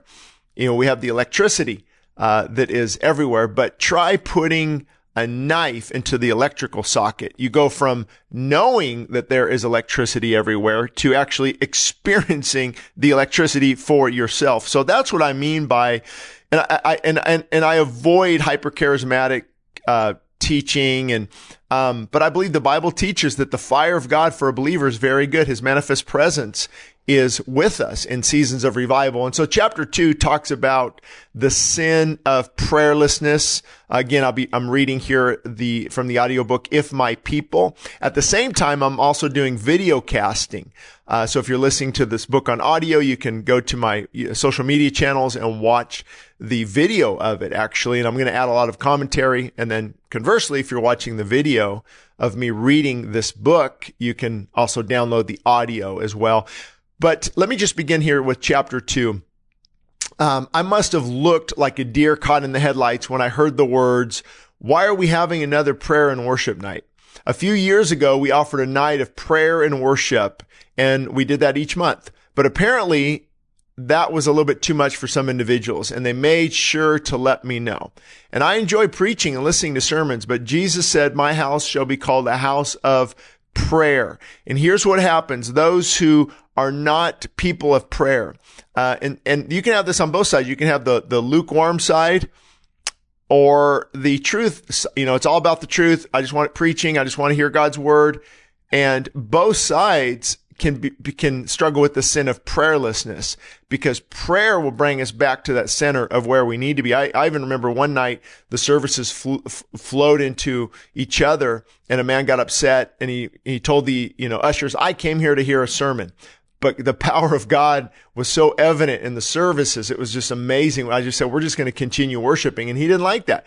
And that's a hard issue. Um, and that, that can happen on the legalistic, rigid, hard-hearted side, the critical heart, the negative Nellies, the judgmental Jerrys, and it can also happen on the, the lukewarm side. So we have to, you know, be, be careful of that and repent of that if that has, if that has set in. And the, you know, the, the of course, the key verse that we've been using, Second Chronicles 7:14, if my people pray, if my people pray, prayer is the life source to our faith. It's actually the building block of our soul. And um, God's not too busy. He's not on vacation. He's not sleeping. He's an ever present help in time of need. You can call on him at two in the morning or in the midst of the storm. He hears the prayers of his children, but five minute devotionals aren't going to cut it in these dire times. Now, I'm all for five minute devotionals. Encourage your kids to do them. Great thing to add to your schedule. Highly recommend it. But if that's all we are doing, it's like a person consuming 500 calories a day for the rest of their life. Probably not going to work.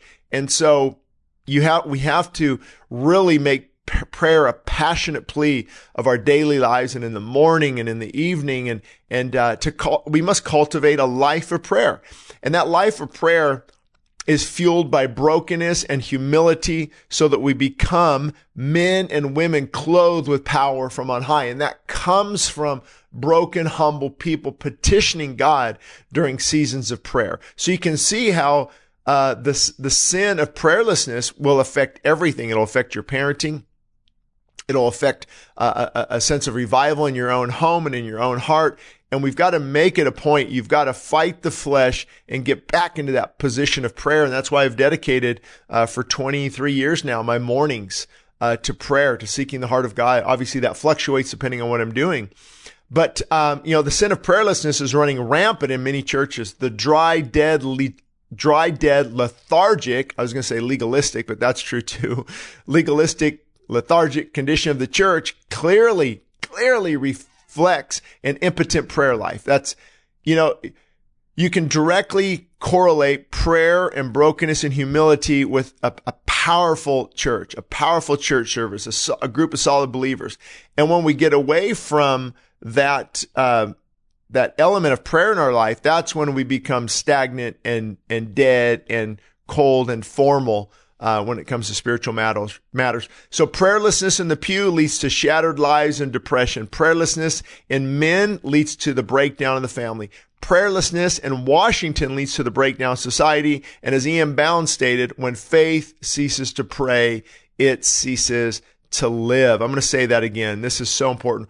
When your faith ceases to pray, you will cease to live spiritually speaking. You'll, a spiritual apathy will set in. And I want to recommend here uh, a book by uh, E.M. Bounds. Uh, actually, I would encourage you to, it's called The Best of E.M. Bounds, and it'll really, you know, get your prayer life going in the right direction. Of course, looking to the Word of God is primary.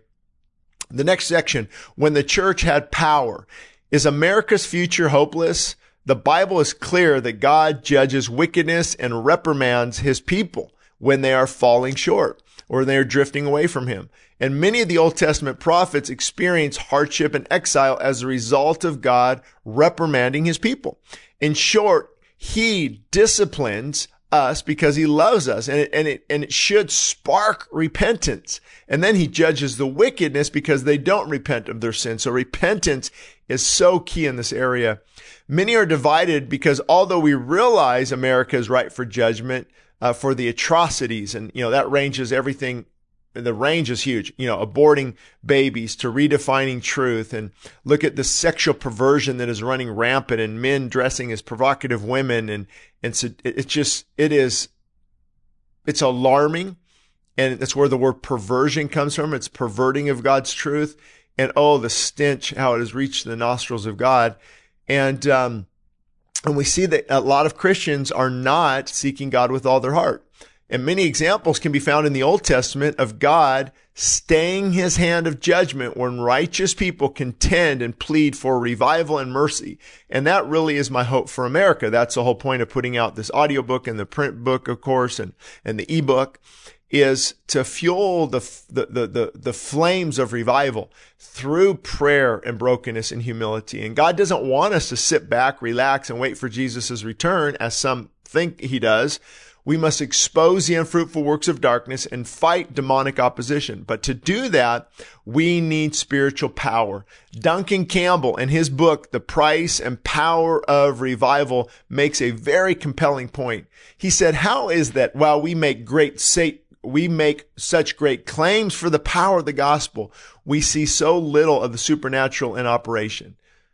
Man, that is profound. We make such great claims for the power of the gospel, and rightly so.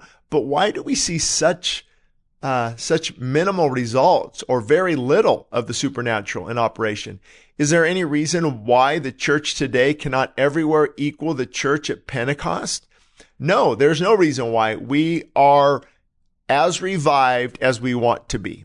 Okay, let me say that again. We are as revived as you want to be. Your relationship with God is as deep as you want it to be. You're seeking God to the degree you want to seek Him. And so this is profoundly important. And Duncan Campbell uh, experienced the New Hebrides revivals uh, that were so critical and key um, in reviving that area of New Hebrides. And we believe in the fullness and the power of the Spirit. We do. And so do many of you, I know, but we truly don't experience it to the degree I think we can. Most of the churches need to be revived beginning with prayer.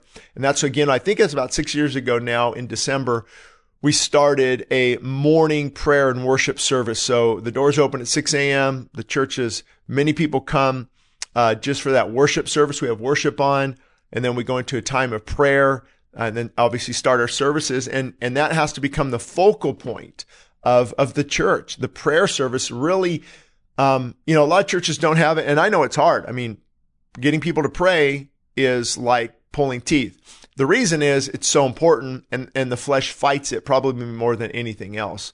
Uh, fights against living holy, against fasting, against prayer, against seeking God. It, it's the flesh does not want to do that. It's the enmity within us that is driving us away from the prayer closet. That's why we have to be uh, disciplined. We have to persevere, fortitude, strength, all these biblical terms to press into the prayer closet. And Jesus said, go into that closet and God will reward you. Um, but corporate and national revival that we are talking about begins as individual men and women and young adults humbly and through brokenness seek the heart of God. And they do that through prayer and fasting. And uh, here's just one example of a powerful move of God again from Duncan Campbell. He said this, I think again of those people in the Hebrides, how they longed and how they prayed and how they waited and how they cried. Oh God, rend the heavens and come down. And all the time, God was working behind the scenes. All the time, God was dealing with them. And in the process of cleansing, uh, God went on to, to really work deep in their hearts until that moment came when angels and archangels looking over the battlements of glory cried, God, the vessels are clean. The miracle can happen now. Oh, just think of that. The, the, angels looking down and the vessels are clean. The bride is ready. The people are hungry. They're hungering and thirsting for righteousness. I believe that with all my heart, it is the deep conviction of my soul that they are ever gazing over the battlements of glory and waiting for a prepared people. And a lot of times people get out of this, you know, whole concept of revival by saying, you know, you can't really work it up. It's, it's God's sovereignty, which is true. You know, I'm, I'm not really a fan of everything Charles Finney said in lectures on revival, thinking, you know, you can have revival whenever you want it, as long as you do the right things. You know, there's, there's sovereignty comes into play there for sure. However, there's a lot of truth in that, that if you till the soil, uh, God will bring the rain. And that's often throughout the Bible. I can think of Joel, possibly Amos, the Psalms, um, some other prophetic books where rain, uh, uh Elijah for sure, a rain, rain was a sign of refreshment and revival and renewal. And like Elijah heard the sound of rain, he had faith. He was he was a prepared vessel. And I don't think it's it's um, an accident that he called out the prophets of Baal uh, during that time and during that season, and the fire came down on Mount, Mount Carmel and, and consume the entire sacrifice. And the prophets of Baal were mocked and ridiculed. And he said, why, why are you wavering between two opinions, people? Follow God. And then after that, the rain, the blessing of God came. And I, I think there's an incredible principle there. Back to the book now. News headlines often read, churches are closing and Christianity is on the decline. But the truth is that Jesus' church is stronger than ever throughout the world. He is building his church and the gates of hell cannot prevail. Check out Matthew 16, 18. But it does beg the question, why does the church as a whole appear so impotent? Well, Leonard Ravenhill made a powerful quote here, and it's worth repeating. I think I did it in, in the other uh, chapter. Since something is obviously stopping the Spirit's inflow to us Christians, so what, what do some self-examination here. What is stopping your inflow? The same thing is stopping his outflow from us. With the Spirit's help, we need to search for this hindrance. And notice he does not say with the law's help. Uh, it's because the letter kills, the and the spirit gives life. So yes, we need the word of God to enlighten and encourage it and, and reprimand and convict and renew our mind. But ultimately, we need to ask the spirit of God, Lord, show me what is wrong in my own heart. And the law can lead to pride, uh, the Bible thumping. Uh, and I see a lot of people. And the reason I say this is because obviously those who are lukewarm, you know, not following God very fervent, fervently, obviously we know that's why they're not experiencing a massive downpour of God's Spirit into their own heart. But sometimes we forget about this other side, the proud, legalistic, and I saw this. I can't tell you how many times I saw this in my in my own church uh, over the years, where it's it's often the legalistic, you know, arrogant, critical, just tearing apart just about everything, things that aren't really essential. And they just, the reason is they have a critical heart. They're prideful and they like to show their knowledge. And it's often, often, this is amazing. I rare, I never see these people at prayer meetings. I don't see them at the altar crying out to God, worshiping. Uh, they say that's too emotional. No, it's really their excuse to hide their spiritual apathy. And so that's why I make statements like this is reminding people the law the book, the word, just the word alone, knowledge puffs up and it leads to pride. And we have um, covered before how that can block the channels of God's blessing in our lives because God will not share his glory with another. Even people as worthy as ourselves, that's a sarcastic statement, of course, um, there's only one person worthy, that being Christ. And so back to, to clarify this point, um, God resists the proud and he gives grace to the humble. So maybe some of you listening, some of you watching this, you need to humble yourself. You're, you are a judgmental Jerry. You're a critical Kathy. Uh, you don't have the fire of God. You don't have the love of God. Think about it. Think about the, the fruit of the Spirit. Just right off the bat, love, joy, peace, contentment, long suffering, gentleness, kindness. That's not the mark of modern day Pharisees. That's not the mark of, of just mean spirited, angry Christians. Some of them are not even saved. So that's a problem.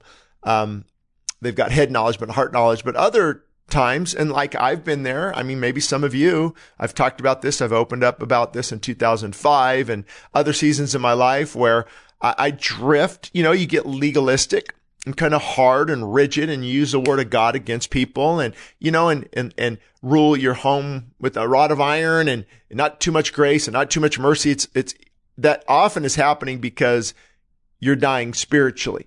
And uh, that apathy, that spiritual apathy is affecting, you know, all areas of life. But be encouraged. You can change that today. You can change that, that today. Uh, and just cry out to God and say, Lord, I repent. I need the fire of the Spirit. I need what, uh, what Shane is talking about here. Proud people lack humility and passionate prayer. Um, it's hard desire, it's hard to desire something you don't think you need. Now let me say that again. Proud people, they lack humility and passionate prayer because they don't think they need that. They're resting on their Bible knowledge. They they forget that it's really about heart engagement, emotional worship, powerful prayer along with God's word. Uh, that's a fourfold strand that is not easily broken. They have the letter of the law, but not the heart of Christ. Good theology, but hard hearts. Sadly, those in this camp don't think that revival is biblical, or they'll make excuses because they are proud, unteachable, and eager to dispute. Like the church in Ephesus, they must see their need. Jesus said, I hold this against you. You have forsaken the love you had at first. Consider how far you have fallen. Repent and do the things you did at first. Revelation chapter 2, verses 4 through 5. The lukewarm church, on the other hand, disdains the heat of conviction. Thus, it remains lukewarm. So see, here's that's the problem. This group is, is convicted, you know, by the word of God so much so that they become legalistic and mean spirited and, um, judgmental and, you know, a, a, a, bunch of standards that they put on other people and follow them around for a week. And you'll see that they themselves do not follow up to most of these. But then you have the lukewarm church and they don't even like conviction. Uh, they don't like the heat of God's word. Therefore, they remain lukewarm. And when I consider the lukewarm church, I'm often reminded of a book by Wilbur Rees. Wilbur Rees, R-E-E-S. This is incredible. He said this, I would like to buy $3 worth of God, please. Not enough to explode my soul or disturb my sleep, but just enough to equal a cup of warm milk or a snooze in the sunshine. And Rees continues, I want ecstasy, not transformation. I want the warmth of the womb, but not a new birth. I want a pound of the eternal in a paper sack. I would like to buy just $3 worth of God, please. Wow. This is, this is sad, but it's very characteristic of many people today. They honestly don't want to fully surrender their lives and receive the full fire of God's power and presence. Both groups the proud and the lukewarm must come to full repentance and total abandonment of their former ways. The Holy Spirit, always watching for a believer's deep repentance, repentance moves quickly, quickly to restore, rebuild that person's life. That's what I love about God. Right now, right now, as you're listening, you can cry out to God. You can pray. You can repent. You can say, Lord, forgive me. I'm coming back to you right now. You don't have to wait six months. You don't have to put in your application and see if they call you. You don't have to follow a checklist and go through some training. Right now, the power of God can come upon you if you repent and fully surrender your life. It's amazing. As a result of the Holy Spirit coming see, that's another thing I should probably talk about briefly. The Holy Spirit is alongside of, of people. We know that, you know, so we're paraclete, uh, parakletos, I believe in the Greek, where it's alongside like a helper. But then the Holy Spirit is in you. Uh, the preposition there is, um, en. Uh, it, it, it, he's, he's in you and you're, you're, you're, you can quench and grieve the Spirit. You can, um, submit to the work of the Spirit and you're sealed with the Spirit. The Spirit, Spirit is given to you as a guarantee. But then there's something remarkable. Uh, it's called epi, and you'll see that in the Bible. And the Spirit came upon Peter. The Spirit came upon Jesus. The Spirit came upon. It's this epi. It's a. It's different than in. Um, because I can have water. I don't have any examples here, but I can have water. Let's say many of you know of a big Sparkletts bottle, right? Five gallons. You can have water. Okay, look now. Water is in that Sparkletts bottle. Okay. It's in it. We can see it. Maybe it's down low or in the middle. Who knows? But it's in it. It's not, I mean, it's, it's not affecting anything around it. You know, let's say there's a computer next to it, a laptop next to it, an iPhone next to it. Okay. Nothing, no big deal right now.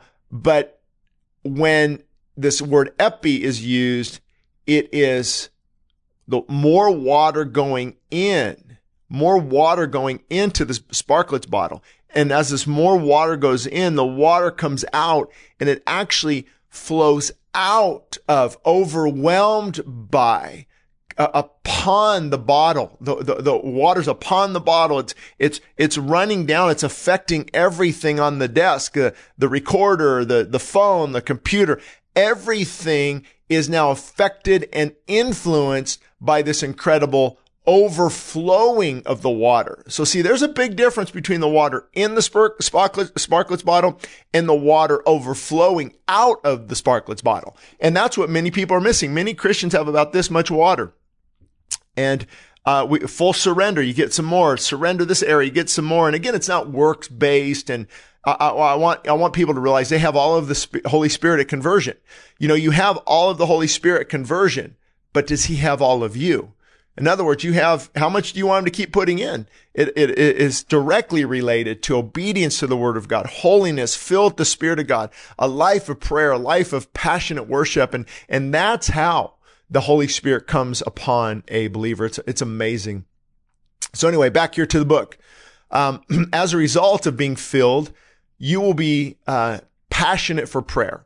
You'll have a humble spirit and there will be a desire in your heart to share the grace and kindness of the Lord with others through your words and through your works. And again, personal confession. This is hard for me as a pastor. I'm putting a book on audio. We've got these video casts going on. I don't read this and go, boy, I'm sure glad I mastered this, this a few years ago. I mean, I could be doing great today. And then later today, I'm not too great. So Lord, help me. I need to repent and I need to season my words with grace and love and mercy because you're constantly fighting the flesh. So be encouraged. Uh, next section here, sustaining the flame, sustaining the flame. What is that word? Um, probably just got about 10 minutes here and then we'll close up this chapter. Sustaining the flame. You know, if you build a fire, you got to keep it going. So repentance clearly sparks the flame of revival and spiritual renewal, but prayer and fasting continue to keep the fire fueled. What starts revival also re- maintains revival, whether it's corporately in the church, nationally in your, in our in our country, country, community, our county, or in your own personal lives. What started that fire, you've got to is, is gonna is gonna keep uh, you're going to need to keep doing that to maintain that fire. Same thing happens in studying revivals, you know, throughout, throughout history. I love studying revivals.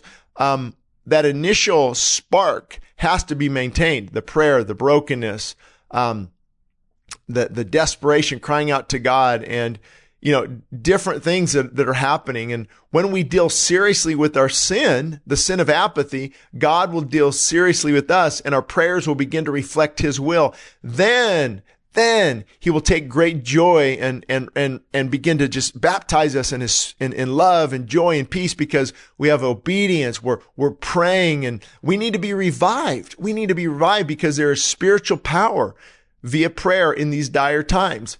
I remember, how about you? I remember when the church sought God in an upper room for days until the fire fell.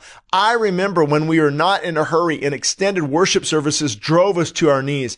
I remember when we prayed for people and they were healed. I remember when people were excited about seeking God rather than making excuses why they can't go to church. I remember when we took authority over the demonic realm and saw God conquering uh, sinners and, and, reviving them and, and setting them up on the right path. And I believe we can have that again. Never forget that the weakest saint on their knees makes Satan tremble. Again, the weakest saint, the weakest saint, no matter how weak you think you are, when you're on your knees praying, it makes Satan tremble. Many sing the famous lyrics, this is how I fight my battles, but at some point we have to fight and not just sing prayer and fasting are the primary weapons of spiritual warfare. And just in case you're joining us a little late, the reason I mention fasting often with prayer is I see it as a biblical model for sure. Jesus said, when you fast, not if you fast. The disciples fasted, Ezra, Nehemiah, Esther, uh, David, uh, the psalmist, um, Peter and Paul and, you know, and, and, early church. And you can read the writings of uh, Ignatius and Polycarp, uh, Justin Martyr, Irenaeus, I may have already said that, Ignatius, uh, of course, Augustine and the Didache or the Didacte, the early church writings on, I mean, the reason is, I'm even in, if, you know, as I record this, I'm, I, I, I'm often in a fasted state because you, you deny that fleshly appetite and I say, Lord, I want to exchange that for an appetite for you. Number one. Number two is I believe there's it, it, your physical affects the spiritual how you take care of your body physically affects the spiritual. So when we eat, especially a large amount, you know, 50% of our body's energy is used to digest that food. So now I don't feel like praying. Now I'm apathetic. I mean, think of trying to pray after a big dinner. It just doesn't work. And so that's why fasting, I believe, is so important. Prayer and fasting are just incredible weapons against spiritual warfare. Uh, and I've taught on that. You can watch, you know, you can search it on my social media outlets for that, that, that topic of fasting. I've written books on fasting. So I'm not going to go into a lot of that now. My, my goal right now is just to spark that hunger for fasting. in these dire times right now, in these dire situations, repentance, fasting with the right attitude, the right heart, and prayer are always prescribed. I think of Joel. I don't know if I'll, I'll come come to. Oh yeah, I did later on here. Now now I'm looking down. But first, I think of Isaiah 58 1. Uh, reminds pastors and and leaders to shout with the voice of a trumpet blast and we must confront spiritual apathy to change it. We must confront sin to spark revival. And in the book of Joel, God's blessings were fading and the people faced enormous devastation. Sound familiar? Hello? God, it's the same wake up call, folks. The wake up call of God has not changed. The prophet didn't say, well, sit at home and complain, post some memes, do some tweets, do some Instagram, do some TikTok videos. He said, consecrate a fast. In other words, set aside time to fast call a sacred assembly, call, call people together, gather the elders. Elders need to lead by example and the habitant and, and the people and go into the house of your Lord and cry out to God. And when all hope is gone, God is not gone. Cry out to him. It's interesting. He even goes on to say, let the priest come before the porch and the altar and let the priest, let the pastors lead with brokenness and humility. And Joel reminds us that fasting is a priority from the greatest to the least among us. We also see the importance of desperation. The desperate are truly hungry for God. So be encouraged. Moses received the word of God when he fasted. King Jehoshaphat experienced victory. Esther received protection. Elijah was restored and renewed. Daniel experienced the supernatural. Ezra received direction and safe passage. Nehemiah was strengthened.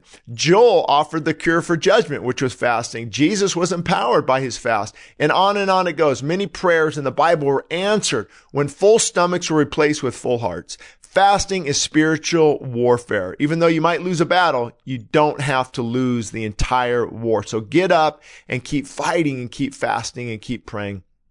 When you combine prayer, real prayer, where it becomes a daily priority with fasting and worship and obeying God's word and looking to God's word every day, you gain tremendous spiritual muscle. This is why the enemy hates these spiritual disciplines. He knows that prayer is the great sin killer. Prayer is the fear quencher. Fear, I'm sorry, prayer is the power bringer. Fear is the victory giver. It's the holiness promoter. It's the lust eliminator. It's the obstacle remover. It's the time changer. It's the life sustainer. It's the demon slayer. It's the wisdom giver. It's the peace elevator. It's the depression lifter. It's the it's the anxiety demolisher. It's the anger suppressor. It's the weakness remover. It's the strength booster and prayer is a revival stimulator. Anything negative is counterbalanced during times of prayer. When the church prays, it has power. When you pray, you have spiritual power. Revival is a gift from God. God cares about the spiritually dead enough to wake them up. How do you wake up those who are spiritually dead? You sound the alarm. You sound the trumpet. You confront. And that's what's happening in a lot of churches in America. We are not confronting. We are capitulating and we're, um, we're singing rockabye baby instead of wake up, move forward, get your hearts right, repent before God. And the third element that the Lord commanded through Joel, the prophet, was the gathering together of the people to worship this, this time of, of prayer was amplified in the presence of other brothers and sister, sisters kneeling beside us, lifting up one another before the Lord and crying out for revival with the unified voice. And again, this is why fasting is so important. Can you imagine all coming together after a big dinner? And, uh, you know, we, we have tons of potlucks and get togethers and food is everywhere, but there needs to be seasons where King's stomach is dethroned and we begin to seek God, God and we, we as that hunger comes up, we begin to pray like never before. And this is why the enemy has been attacking, uh, especially with the pandemic. When I wrote this book in 2020 or so, um, seeking, he was seeking to prevent God's people from calling a solemn, a solemn assembly and gathering together to cry out to the Lord. Matthew 18 is an often repeated verse, usually out of context, but it is powerful. It is a reminder of the, of the importance of gathering together the saints. It's when Jesus said, I say to you, if two of you agree on earth concerning anything that they ask, it will be done for them by my Father in heaven. For where there are two or three are gathered in my name, I am there in the midst of them. I mean, that's powerful. If you believe the Bible is what it says it is, and I do, that's powerful. Why do you think Satan is trying to keep you busy? Why do you think Satan's trying to keep you busy and full? because when I'm busy, I don't have time for God. When I'm full, my spiritual hunger for God is it declines at a very very significant rate. Why do you think God is trying to draw you I'm sorry, why do you think the enemy is trying to draw you back into sin and addiction? Why do you think the enemy wants you to stay bitter, angry and critical? To rob you of spiritual power. He's, he's here to steal, kill, and destroy, as John 10, 10 says. We must change that. We must cry out like the saints of the past and say, Oh God, would you rend the heavens and come down? We must return to the prayer closet and return to being hungry, hungry and thirsty for God. That's a very good thing. Now be encouraged because Isaiah 58 offers incredible hope. Although the context supports Israel returning to God, the principle still applies to us today. Then your light will shine out from the darkness. Now, many people you know, say this is what fasting will do to you uh, in a good way. And and there's there's truth to that. But Isaiah 58 in context is really God dealing with the hearts of the people. He's saying you fast, but still you're critical, you're mean, you're negative, you're angry. This is the fast that I chosen that you on, that you release those, those, those, those bonds of wickedness and being critical and oppressing your neighbor, then your light will break through. So it's not necessarily saying fasting will cause your light to break through, which it will. It's getting your heart right and then combined it with prayer and fasting. That's where the power really comes from. Then your light will shine out from the darkness and the darkness around you will be as bright as noon. The Lord will guide you continually, giving you water when you're dry and restoring your strength. You'll be like a well-watered garden, like an ever-flowing spring. Some of you will rebuild the de- deserted ruins of your cities. Then you'll be known as rebuilders of the wall and a restorer of homes which is Isaiah 58, 10 through 12. I actually chose to use a commentary on this one, the New Living Translation. I encourage uh, thought for um, word for word, which is uh, formal equivalents, where these what I just read is more of a dynamic equivalent. They're good for devotional and stuff, but you know, stick with a good study Bible. Now, are you ready to restore your home in your in our nation? Here's my call to you. Now, we might not restore our nation. It might be going to hell in a handbasket. Um, but at least there'll be seasons of revival during this difficulty. At least when darkness rises up, the light will shine.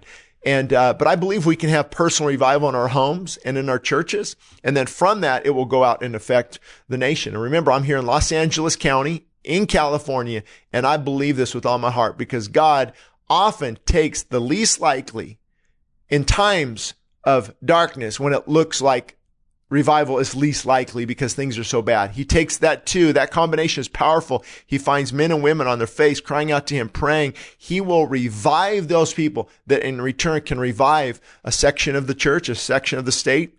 And can, those flames of, of revival can go into our, to our entire nation or at least into your homes, into the hearts of your children. So are you re- ready to restore personal revival in your heart? Again, the good news is that you can begin today.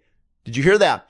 The good news is that you be, you can begin today, no matter how far you have fallen. Set your sights on God and he will see you through. Let me repeat that again. No matter how far you have fallen, no matter how far you have drifted, it doesn't matter at this point. Set your sights on God.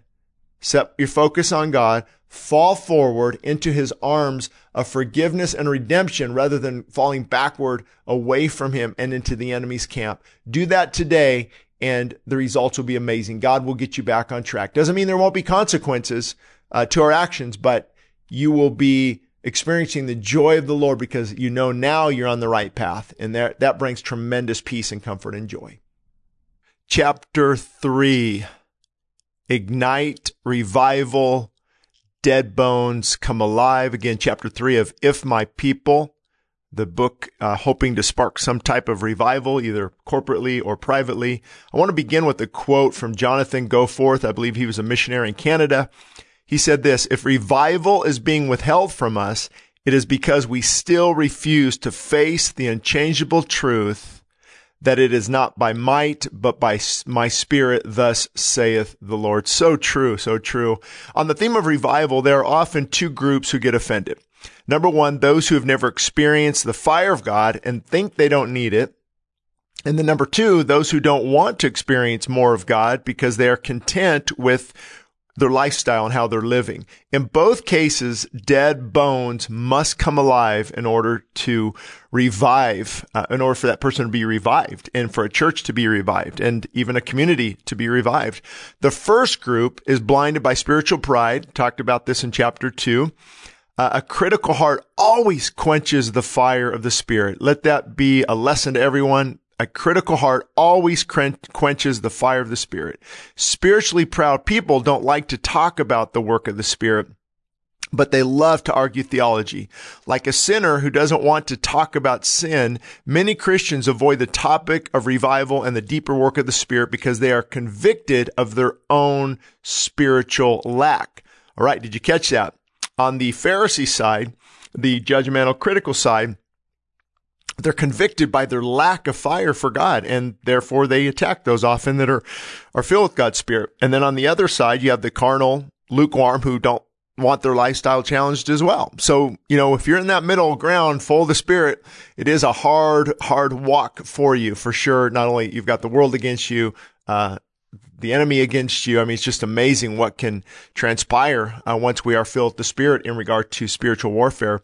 So, when challenged about their lack of Holy Spirit fire, uh, they often say, you know, fire is a sign of judgment. Why would I want that? While fire can be a sign of judgment for the unbeliever, fire is a mighty filling of the Spirit in a Christian. Did you know that? In Matthew 3:11, John the Baptist tells his disciples that Jesus would baptize believers in the Holy Spirit and with fire. So I don't know what you want to do with that, but it's pretty pretty clear to me that fire is very desirable for a believer. The fire of God, the presence of God, the consuming nature of God, remove consumes sin, consumes pride, and as this fire uh, goes inside and cleanses, it also ignites, ignites a passion for God and the Holy Spirit. But fire is very undesirable in regard to God's judgment uh, for unbelievers. Charles Spurgeon once said, "The fire in the preacher sent of God is not that of mere excitement. There's also a mysterious influence resting on God's servants." Which is irresistible. The Holy Ghost sent down from heaven anoints all true evangelists and the true power and fire from God. I love what Leonard Ravenhill said. He said this, the word does not live unless the unction is upon the preacher. Preacher, with all thy getting, get unction, get fire, or get out of the pulpit. Strong statement, but very true. As a matter of historical fact, genuine revivals all bring the fire of God. Uh, and I'm hoping to pronounce this right. The Cambuslang, the Cambuslang revival of 1742 often comes to mind. And the website, The Beautiful Feet, records it perfectly. Uh, it says this, the Church of Scotland uh, was pastored by William McCall, had a passion for God, and in February 1741, he began to preach in his church about the importance of being born again. McCall was in communication with Jonathan Edwards in America and received news about the revival that was taking place in America. Uh, that's the first great awakening for those who are not aware. He would read the revival accounts to his congregation and the passion for God increased. On July 6, 1742, George Whitefield visited this church and preached three times on the day of his arrival. And there was a huge amount of people there. His last sermon began at 9 in the evening and continued till 11. The hunger for the word of God was so strong that the pastor preached after him till past 1 in the morning. Even then, the people could hardly be persuaded to depart. All night in the fields, the voices of prayer and praise was being heard. Let me just stop there for a minute. Can you imagine? You know, this is not odd. I mean, it's odd to unbelievers. It's odd to maybe those who lack the fire of God. But this shouldn't be something we mock. It should be something we long for. God, visit your people again, rend the heavens and come down. And I'm going to continue here again. George Whitefield commented about this day it far outdid all that I ever saw in America. For about an hour and a half, there were scenes of uncontrolled distress, like a field of battle. Many were being carried into the pastor's home like wounded soldiers because they were overcome with severe conviction of sin. Now, sadly, if that were to happen in many churches today, I think they would, um, begin to mock and rebuke those churches and say, "Oh, that's that's false fire." Uh, that's not of God. But, you know, when sin is preached and repentance takes place and God is moving power, I mean, how is a person supposed to act when the living God touches them? I mean, you know, so again, I'm not excusing weird behavior. I'm, I'm all, I'm all for exposing weird behavior in the demonic realm, but, you know, we also have to be open to what God is doing. So be clear here. Revival is not about ke- uh, acting weird. It's about the power of God reviving hearts. Whether it's the 1802 revival at Yale University, the 1863 revival in the Confederate armies, or the famous revival on the island of Lewis in 1949, all of them centered on reviving dead hearts. So not surprisingly, the conditions prior to revival are always dark and always bleak, just like we're experiencing now. But God's people, um, they should not feel hopeless, even though they often do. But this despair can drive us to our knees. See, that's a good thing. I feel hopeless. It's getting dark. I'm in despair. I'm going to press into God like never before. There you go. You have the formula for personal revival. According to the testimonies of people present at past revivals, the church is often dead and legalism and spiritual compromise are running rampant, sometimes even to the point where the greatest resistance to the move of God comes from the church. It is at this point of greatest need that God calls his remnant, his people of prayer to a season of prayer and fasting and revival is then born. In short, revival is often fueled by hungry seekers desperate for more of God. And again, referring to Beautiful Feet, the website, uh, they do uh, um, articles and things on revival. They also recorded the atmosphere leading up to the revival. leading up to the revival on the island of Lewis. And uh, they said this Peggy and Christine Smith prayed in their cottage from 10 p.m. till 3 a.m., while the ministers and, and others prayed in a barn like structure in other locations. After several weeks of praying like that, one evening, while the minister and church leaders, including both men and women, were praying in a barn, a young deacon read from Psalm 24, verses 3 through 5. He said this. Who shall ascend into the hill of the Lord? Who, who shall stand in his holy place? He that has clean hands and a pure heart and has not lifted up his soul to an idol, nor has he sworn deceitfully. He shall receive the blessing from the Lord and righteousness from the God of his salvation. When he closed his Bible, he looked at the minister and others and said, it seems to me uh, to be so much humbug, to be praying as we are praying, and to be waiting as we are waiting if we ourselves are not rightly related to God. He then prayed, God, are my hands clean? Oh God, is my heart pure?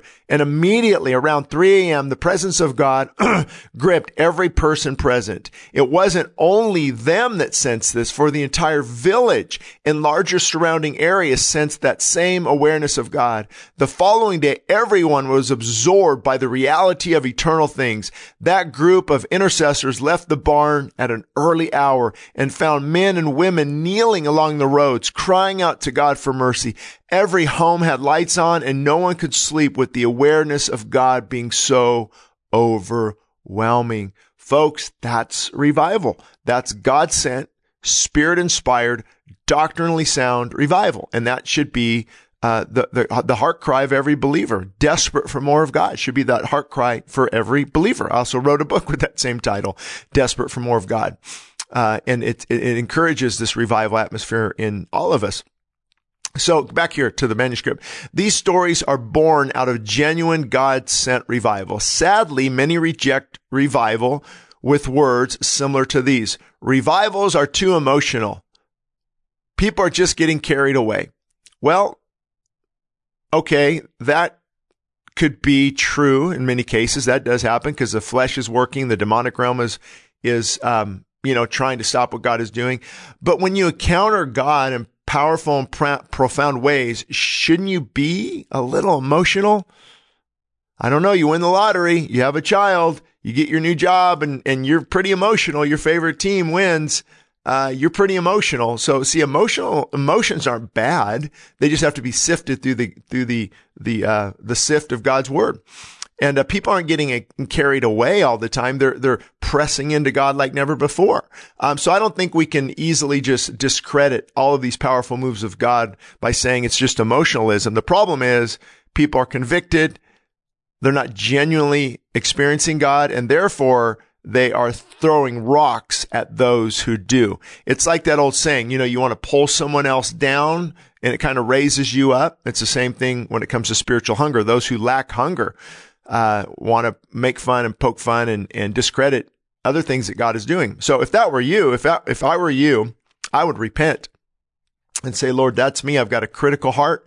I am a judgmental Jerry. I'm a critical Kathy. I beat people up with the word of God. I've got sound doctrine. I'm straight as a gun barrel theologically, but I'm just as empty. God, I repent.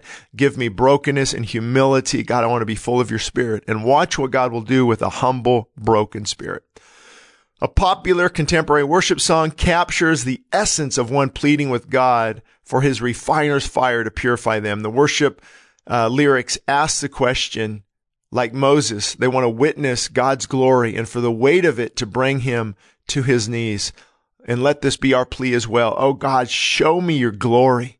I want to, I want to experience your power and your presence. God, keep me broken and humble and pliable. Next section is microwave Christianity still on the menu. So I basically just talked about the first group of people, uh, the, you know, the modern day Pharisee kind of kind of person. The second group is the compromising group, the lukewarm type of, of Christian. Um, and I call them Las Vegas Christians. You know, just not much is different from the world. And they, um, maybe will say that they're Christians, but in their actions and their lifestyle, they really deny the power of God in their own life. And they don't want the power of God because they love the power of sin. The lukewarm church hates conviction. They say that they fear God, but they don't live like it. They indulge temptation rather than fight it. They enjoy sin rather than confront it. They have the appearance of glitter and beauty in the dark of night, but the bright light of the sun shows the dirty facade. They mock those who seek holiness and chide those who want to truly live for God. God's word is clear. The power of the Spirit is always hindered, hindered by a sinful lifestyle.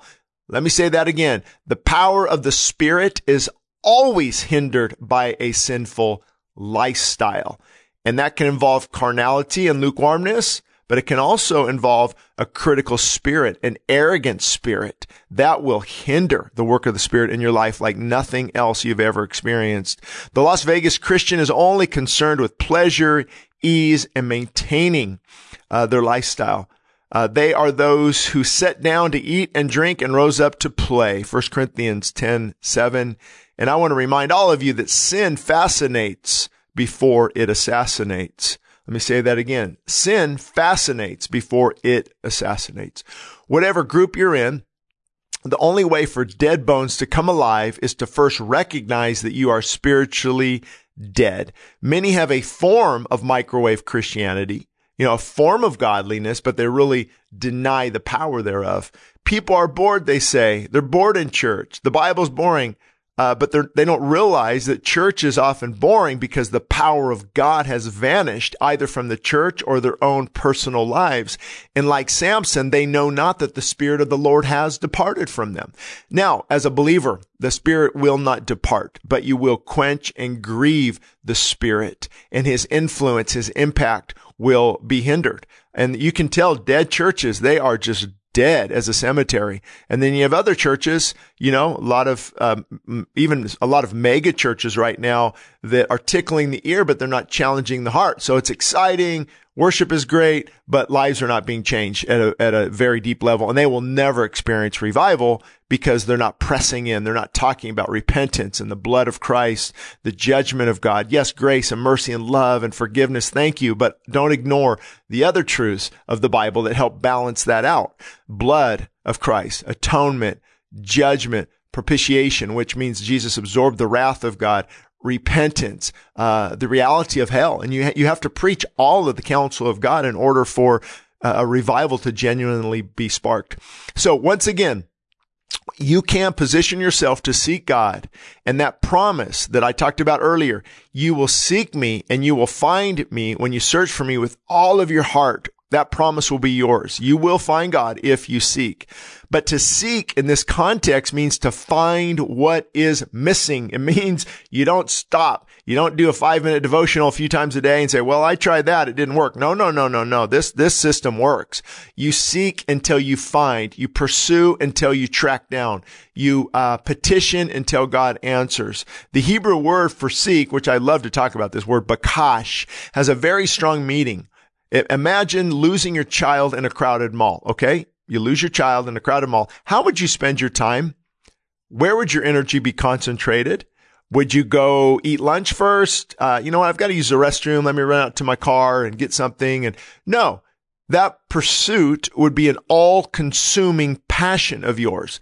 Now parallel that with seeking God. That's what that word means. So many of us, you know, I've been guilty of my, this myself. I've heard people say, but Shane, I am seeking God. Nah, you're not seeking God to that degree. You're making it, you know, the seeking fit on your schedule according to your timeline, as long as you don't have to change too much in your lifestyle. That's not seeking God. When you seek something wholeheartedly, it becomes the priority of your life. Whenever God's people drifted in the Old Testament, and when they drift today, it's because they fail to give God the preeminence in their lives. Jeremiah and Deuteronomy both offer a wonderful promise. You will seek me and you will find me when you seek me with all of your heart. Consider going to bed early so you can seek him early the next day. That's one step I recommend. Okay. Number one.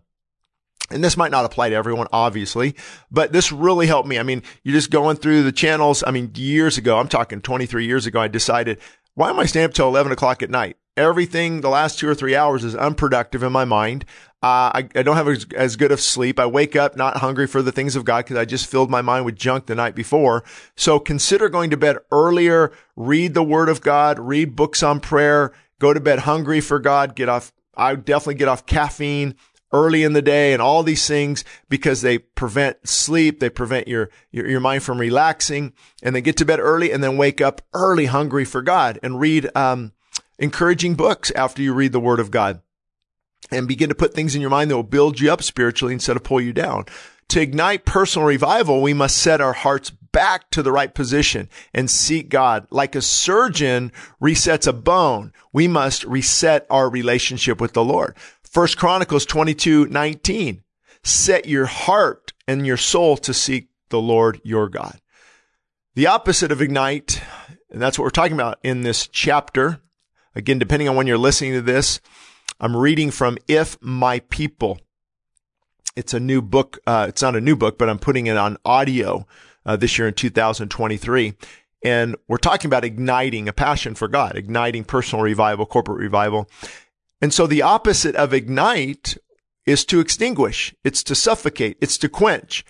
And what good are we doing if we extinguish a fire in our heart, if we suffocate God's voice, if we dull the knife of the Spirit. We must make seeking God a priority since it will never happen on its own. Folks, did you catch that? This will never happen on its own. The default position of the flesh is always to drift away from God. We have to fight daily and we have to pull uh, things out of our mind, the filth that is trying to penetrate our minds. We have to pull those things out and and get rid of the things of the world and begin to press in uh, to God like never before. As the famous poem by an unknown author goes, this will really be relevant. Check this out. All the water in the world, however hard it tried, could never sink the smallest ship unless it gets inside. All the evil in the world, the blackest kind of sin, can never hurt you in the least unless you let it in. Wow. Powerful, powerful. Next section here, the power of prioritizing. As funny as it may sound, we must make plans to seek God. Did you get that? We must make plans to seek God. We need to adjust schedules and calendars to put Him first in our lives. Take a quick glance at your calendar and checkbook to see what's really important. But be warned, when we decide to seek God, it's almost as if all hell is unleashed to stop us. Something pops up in the morning. I, I had issues at night. Uh, the family arguments. Your kids are out of control. Everything to detract you and sidetrack you from seeking God. The main tool that the enemy uses is busyness. Busyness, busyness, busyness. Busy with the cares of this life. That's why I encourage pastors to take mini sabbaticals. People uh, working, take time off of work when you can. Seek God. Turn off your phones. Spend time with your family as well. Pray with them and, and get that balance back. It's so important right now, especially in the busyness of our lives. And as a result, God often takes a back seat when we're so busy and he stays there for the rest of our ride. Uh, if we don't fight to pursue him and get him back up in the front seat, back up in the driver's seat and begin to, to, to, to make God our all consuming fire. Yes, it's a struggle. It's hard. We don't always feel like it. Issues come up. Uh, distractions come in. Temptation wants to take us away, but we pursue, we fall forward, we're steadfast, and we discipline our body to seek God. So first, commit today to begin removing things that pull you away from God. Granted, emergencies, important meetings, and urgent engagements will always happen. I'm not talking about that. I'm talking about removing those things that we can remove and prioritizing God now. For example, most people don't need to watch so much social media. They can begin to pursue God like never before. And what you'll find is, you know, you, will try it like Shane, I'm trying. Uh, this is hard. I'm trying. Oh man, I want, yeah, that's your flesh wanting the old man, wanting the old nature. And so there's, there's withdrawals for sure. And so you've got to fight through that. You've got to get back on the right track. Um, and I mentioned, you know, I, I, all the TV I used to watch and social media, and you know, sometimes there's there's um, it's okay, you know, some, some godly entertainment and just to take your mind off things. But if it becomes our all consuming passion and the fire of God begins to fade, then we definitely have to make readjustments. Um, as I'm speaking on this, this book, um, you know, it, it's as I'm recording this book and actually as I wrote the, the, the actual book, I wrote in here as well that, um, it's been months since I actually watched anything on television. And the reason is so that I spend time pursuing God via reading and praying. But again, granted, sometimes I watch things with my kids and, and I don't want to get off on a rabbit trail here, but you know, you know what I'm saying. If you're convicted, something is taking you away from God.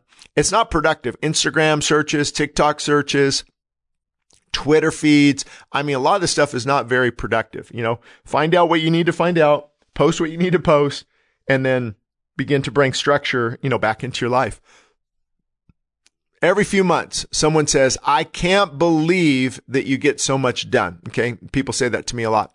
And I'm not special. I'm just doing what I believe is the best appropriation for my time. So writing these books, actually recording this audio.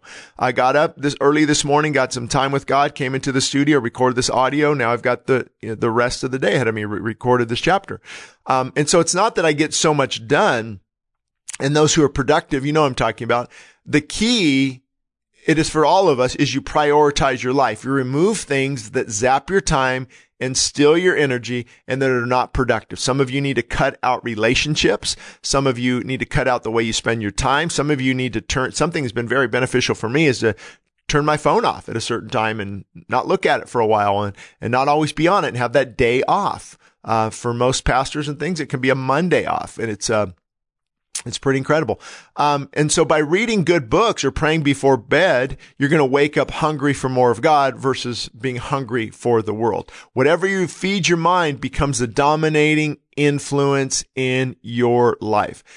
Although, although this may not apply to everyone, one of the best decisions I ever made. Okay. I just see the word here. We're going to get a little convicting right now. Although this might not apply to everyone, one of the best decisions I've made, and I should say probably severely limit it, um, was to severely limit and even at times give up my coffee addiction. Okay. Here's, I'm just, I'm just, this is just a practical example for me. This might not relate to everyone. It, uh, hindered my time with God it, it took away that time with God because I'd sit down and for me, I'm jittery. I've got our things in my mind, anxious, irritable. And for seeking God, yeah, that doesn't work really well. Um, and I know it's a, it's a drug. Uh, so I had to have this drug before I got into the word of God and this drug would make me want to read through the word of God quicker. I can't really absorb what I'm reading. I got things to do. Uh, if something goes, goes on or my kids get up early, I'm irritable. And, and just for me, it wasn't good. It was a really good thing, or at least minimize it, you know, um, minimize it to something very minimal to where it's not really affecting you at all. And it's not affecting your attitude. Um, and I wanted, I wanted to just be, um, you know, focused on God. And it, it got me sidetracked. It was like my mind was, was, you know, on a powerful stimulant. And so, uh, it took some hard work, but by God's grace, eventually broke free of that. And as a result, um, there's a lot less anxiety, a lot less irritability, a lot less anger. And as you're pursuing God, as you're seeking God, you need that quietness, that stillness. And that was counterproductive. Um, and so that's just one little thing I've done, did. Another big thing that will help too. I don't think it's a little thing. I think that the caffeine thing is a big thing. Uh, now green tea, it's funny. Green tea, people ask, has a different, the way the caffeine is released into your body, it has more of a, uh, um, a relaxed approach where the caffeine is directly into your blood system and directly into the, the, the, the getting the, the, uh, the, the, the central nervous, nervous stimulant, the central nervous system stimulated. There we go. That was a little tough. And so that's why there's a difference. And green tea has a lot less caffeine. So I would, I would opt for that if you can. Um, secondly, make a prayer list and go to war when you have the most energy. Okay. That's the key. Make a prayer list and go to war when you have the most energy. I have prayers written on a dry erase board as well as index cards. And as I pray, I also read the Bible. I'm able to give God the freshest part of my day, the early hours of the morning. And during this time, countless sermons, most of the sermons you guys hear, um, have been birthed in, in, in the morning time with God and God poured wisdom, God pours wisdom into our hearts during these times that we set aside for him. And this is also the time when you prepare for spiritual warfare. You don't prepare for spiritual warfare in the midst of the warfare. By then, you are a sitting duck. What you do is you prepare beforehand. This time with God prepares you for the storms ahead. So as you can see, this is, this is so important uh, to get our lives uh, on the right track and prioritize, prioritize God. And if you're a night person, you know, that's fine too. Whatever the time that works best for you. Give God your best hours. But again, expect demonic opposition who's going to try to sidetrack you with busyness. And I'm often reminded of Ephesians 6, 12. We do not wrestle against flesh and blood, but against principalities, against powers, against the rulers of darkness of this age, against spiritual hosts of wickedness in the heavenly places. When you see God wholeheartedly, demons cannot defeat you. Haters cannot silence you and people cannot break you. Money cannot buy you and trials cannot stop you. Fear cannot control you and the devil cannot seduce you. The government cannot overthrow you and addiction cannot hold you down. There's no greater feeling than reaping the benefits of seeking God. And as Vince Lombardi said, famous football coach, I firmly believe that any man's finest hour, the greatest fulfillment of all that he holds dear is that moment when he has worked his heart out in a good cause and lies exhausted on the field of battle victorious. If he can say that about football, how much more when we lie victorious on the field of spiritual battle, having defeated the enemy? Thirdly, to properly seek God with all your heart, we must remove hindrances such as besetting sin. Idolatry, uh, which is, um, you know, you, you can shape your idolatry in sports, entertainment, success, lust, and all of those things, it damages the seeking heart. Idolatry is putting anything before God. I must seek this before God. That will side, uh, track you every opportunity it gets. Idolatry will because it is seductive. Uh, and I'm assuming the reader understands that I'm not saying one can't enjoy a sporting event or a concert or, you know, entertainment. I mean, it, healthy entertainment is good for us, but I'm referring to a lifestyle that puts God on the back burner so other interests can, other interests can be pursued. You need to repent of that today. David Wilkerson once said, it is impossible to maintain the joy of the Lord if sin is present in one's life. We must increasingly, increasingly separate ourselves from the world around us. How can the Holy Spirit pour joy into his people and can, as we continue to indulge in adultery, addictions, materialism, you know, pornography, living like those who do not follow Christ? How can we experience the joy and power of the Spirit? We can't. Hello. So anyway, let me give you a uh, just a real brief conclusion. I want you to be encouraged. God may sometimes feel far away, but that's the time to press in even more. This pressing strength builds faith and it builds muscle. Um, I'm sorry. Let me repeat that. This pressing into God will strengthen your faith. It will build spiritual muscle. It will deepen your resolve to seek God with all of your heart, with all of your strength. It's been said, pray the hardest when the, when it's the hardest to pray. Let me say that again. It's so true. Pray the hardest when it is the hardest to pray. Your feelings are the caboose of the train, not the engine. They shouldn't lead, but they should at least follow. It's easy to seek God when you feel like it, but it's crucial to seek Him even when you don't. Okay? Let me, let me unpack that again. Your feelings are the caboose of the train. Okay?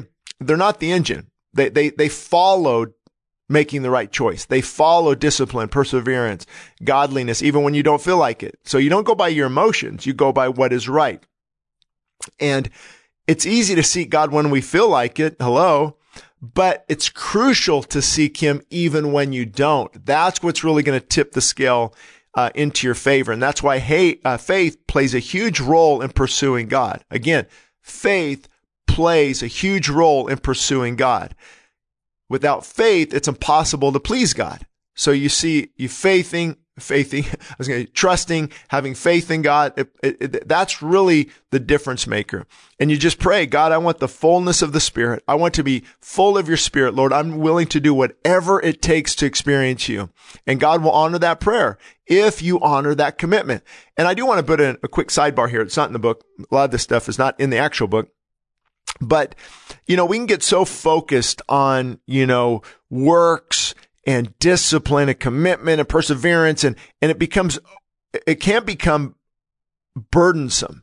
You become overburdened with constantly measuring up, constantly doing this. And, you know, that, that's not necessarily biblical because we're also supposed to rest in God's sovereignty, to trust in Him, to have joy unspeakable, to have this passionate relationship with Him. And then out of that flows obedience. So if you make obedience your God, you will be miserable. Make God your God, love Him, fall forward, understand his grace and love and mercy. And then out of that, I want to obey him. That's when everything comes together and it feels very wonderful because the Holy Spirit is giving you the fruit of the Spirit love, joy, peace, contentment, long suffering, gentleness, um, all those different things. So now that we've looked at the vital importance of humility, prayer, and placing God in the center of our life, right? The first three chapters, this last ingredient found in Second Chronicles 7 14 is how we view sin. So in the next chapter,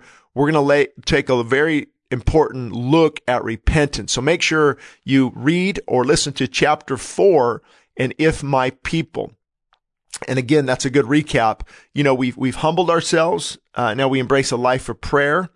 And now we're placing God first in our lives. If my people humble themselves, pray, seek my face, not my hand, not what I can give them. Seek my face and turn from their wicked ways. Then I will hear from heaven and I will uh, forgive their sin. And so, um, anyway, that hopefully will get you to the next chapter. Um, you can read that at your convenience or uh, uh, scroll to it, um, and that will uh, get you there. Chapter four, repentance, desperate for change. And I like what Leonard Ravenhill said as we get into this chap- chapter. In revival, God is not concerned about filling empty churches. He is concerned about filling empty hearts. And this final chapter in my book, If My People Read This or Listen to This in case, in case of national emergency is the final portion of Second Chronicles uh, 714 if my people humble themselves and pray and seek my face and turn from their wicked ways so again, chapter four, repentance, desperate for change. I will never change. I keep failing. I keep falling. God, please help me, said one once happy person who was defeated time and time again by sin. Change is difficult, but we risk endless difficulties and often tragedies if we don't repent and change. Change requires self-examination, grace, responsibility, humility, discipline, obedience, and repentance. Did you catch that? That's a mouthful. But if we truly want to change, we have to apply the biblical principles of self-examination, giving ourselves grace, relying on God's mercy, take responsibility, humble ourselves, discipline the body, obey God's word, and repent. Uh, and these are character qualities that run countercultural, means they go against the world standards. We have enough books and sermons uh, to fill how many libraries on this issue of change? It's amazing. Uh, and we have um, a lot of information on how to do something, but the problem really is want to. Many people know how. We we just don't have the desire, the want. And if you've read my book, Desperate for More of God, or if you've heard me speak before, you've probably heard the story uh, that I'm about to give, as well as most of the points in this section, because this this issue of repentance doesn't change over time. Uh, it's it's a it's a it's a timeless truth that does not change. So I'm hoping it, there's some conviction here, possibly a catalyst for change. And um, it, it's so important that repentance, genuine repentance, is a mark, a hallmark of our life. I vividly remember a men's conference where I spoke on the dangers of pornography. A man approached me after the message. His eyes were filled with tears and he said, my wife is leaving me because of porn. This conference is my last chance. After talking and praying, we saw that his desire was being fed primarily through, you know, cable TV and sports channels. Many of the explicit commercials and the cheerleaders and photos, he told me sparked his lust.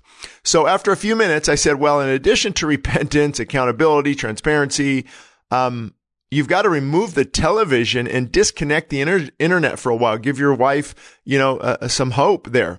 Show your wife that your marriage is worth it. His response was alarming back then, and it's still alarming today, but it's characteristic, a characteristic of so many people. He said this, I can't do that. Kind of like he looked at me, bro, are you kidding me? I can't do that. I'm a sports fanatic.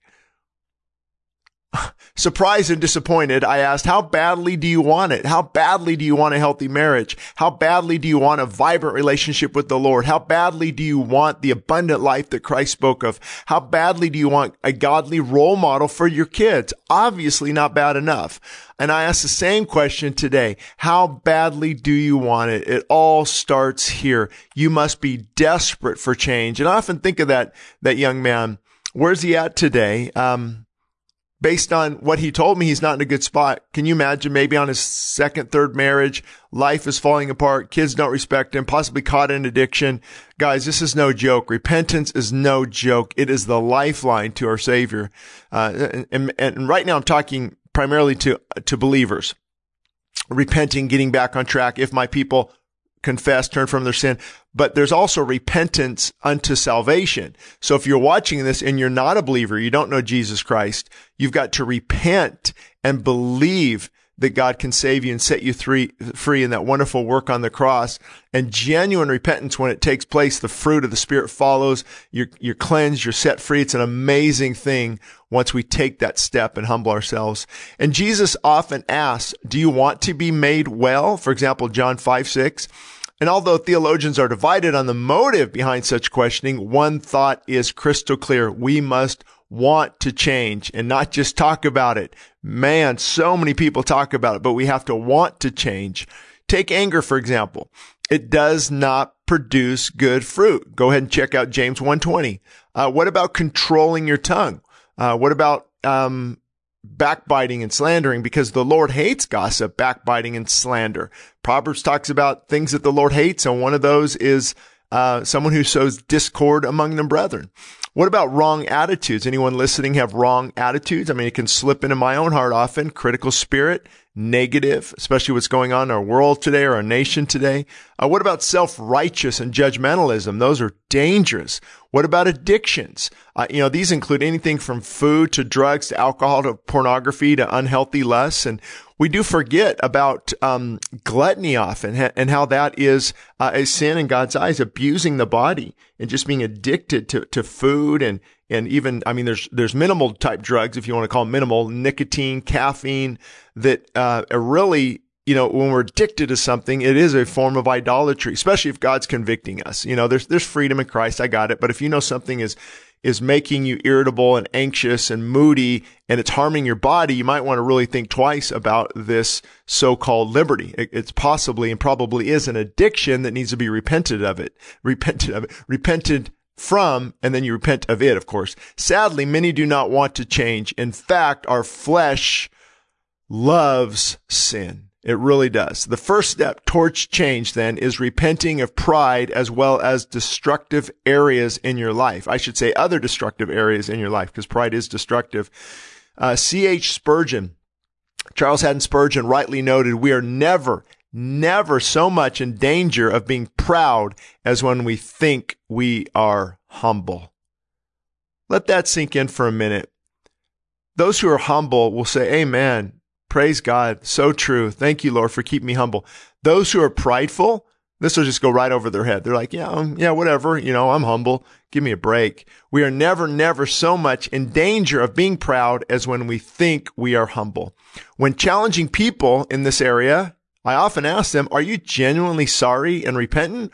Or are you just sorry that your reputation, uh, and, and your life are on the verge of being ruined? The difference between sorrow and repentance is vital, and many confuse the two. It's possible to be sorry, but not repentant. What I mean by that is we're sorry about the consequences. Ah, I got caught, but we're not truly repentant. A, what they call a penitent, penitent person, P-E-N-I-T-E-N-T. I sometimes have problems with this word for some reason. A penitent person, let's just say a repentant person, turns from sin Anger, for example, subsides, not remains. They accept full responsibility for their actions without blame, resentment, or bitterness. When repentance is genuine, we want to be reconciled with those we've injured. We also want to fix the damage we caused. We seek forgiveness without conditions and stipulations. I see so many people, especially couples, you know, they'll get together and they've got their arms crossed and yeah, okay, I'll repent, but you know, you need to do this or you need to do that. Or, I mean, it, it's just, it's, it's not legitimate, genuine repentance and it will not produce godly food. Godly food. It's too early. Godly fruit. Uh, and we take full responsibility when we're genuinely repenting. We take full responsibility for our actions. We own it. There can be no buts when repentance is genuine. I'm sorry. I was wrong. Please forgive me. Those are often healing words and signs of genuine repentance. Obviously not always because people could just be giving you lip service, but more often than not, you know, out of the abundance of the heart, the mouth is going to speak. And so if this is not occurring, repentance has not taken place. Uh, excuses need to stop before change and restoration can occur. And that's why the portion of Second Chronicles 7:14 is so important. If my people, if my people humble themselves, pray, seek my face and turn from their wicked ways, if they repent. See, you, you can do the other three and not repent and you know, you're not you're not on your way to victory there. Um, Christopher Morgan reminds us that there can be no agreement as to what salvation is unless there is an agreement to that from which salvation rescues us. It is impossible to gain a deep grasp of what the cross achieves without plunging into a deep grasp of what sin is. So again, back to the unbeliever, we have to see that we have sinned before God, that even our supposed good works are, are, are, are, an abomination in the sight of God. They're a stench in the sight of God. No one is good. No, not one. We have sinned before God and we repent of that. And we, we, we embrace by faith the wonderful victory on the cross that Jesus Christ accomplished by paying for our sins. And we simply repent, humble ourselves and acknowledge that. And then we're saved and we're set free from the bondage and the, the, the, the, sin, the, the death sentence that sin has over us. It's a very wonderful thing. Uh, in short, we cannot minimize the damage and destruction of sin. Jesus didn't die on a cross for a shortcoming or for a predisposition. He died to rescue us from the hellish grip of sin. That's why repentance is our only hope and the main catalyst for revival. Uh, and I'm going to say that again. Repentance is the main catalyst for revival. As uh, Iain H. Murray said, he's an incredible um, author who's written a lot of uh, biographies on different um, people. He said this. He rightly noted in his incredible work, Revival and Revivalism, the making and marrying of American evangelicalism. Evangelicalism. Whew, it's a long title. 1750 to 1858. He talks about all the different uh, awakenings during that time. And he said this, all awakenings begin with the return of a profound conviction of sin from attitudes of indifference or of a cold religious formality. Many are suddenly brought by the hearing of the truth to a concern and a distress so strong that it may even be accompanied by temporary physical collapse. And uh, Iain Murray is solid, a solid guy. And for him to say this really um, is noteworthy. Uh, it's not just some guy being emotional. I mean, this, this, when, when, when sinful man encounters a living God, and that's why revivals sometimes are not pretty. They're not, we can't keep God in a box. We can't tell people, you know, just keep, just keep, keep sitting, keep, keep, keep, you know, keep your seat there. Don't, don't get too, don't, don't, don't go to the altar. Don't raise your hands. Don't, don't have any out, loud outbursts. Now, we don't necessarily want that. We don't want to, um, have people fake it or the flesh or the enemy distracting. But when a holy God interacts with sinful man, that's not always uh, pretty. And I remember when God brought me home, the prodigal son home. You know, I think it was right around. I think uh, you know. I wish I wrote it down. January 1999. Definitely 99 was a hard year. Um, you know, the old man wants to still come back and and and uh, bring you down.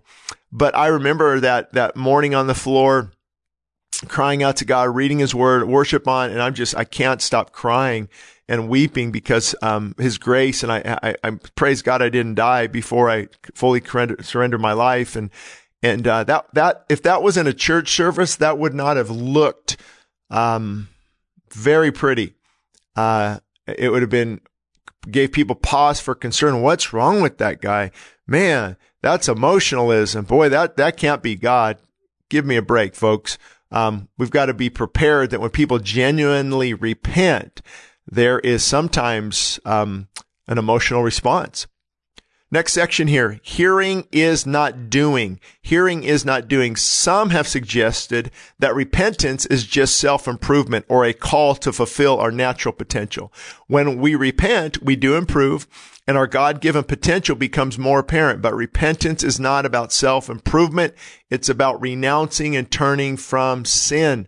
Repentance is a change of mind that leads to a change in action. Brokenness and genuine sorrow over sin and humility are marks of sincere repentance. Lasting hope and joy are also byproducts of a right relationship with God, beginning with what? Repentance. Yay. Wonderful chapter here on this glorious truth. And that's why it breaks my heart that many pastors and churches aren't talking about this incredible truth. It's like trying to offer someone uh, help to lose weight, get on track, get their health under under control but don't talk to them about their diet and lifestyle choices. I mean, wow. So that's what happens when we don't talk about repentance. We actually uh, prevent people from truly experiencing God because there's always a link between genuine change and sincere repentance.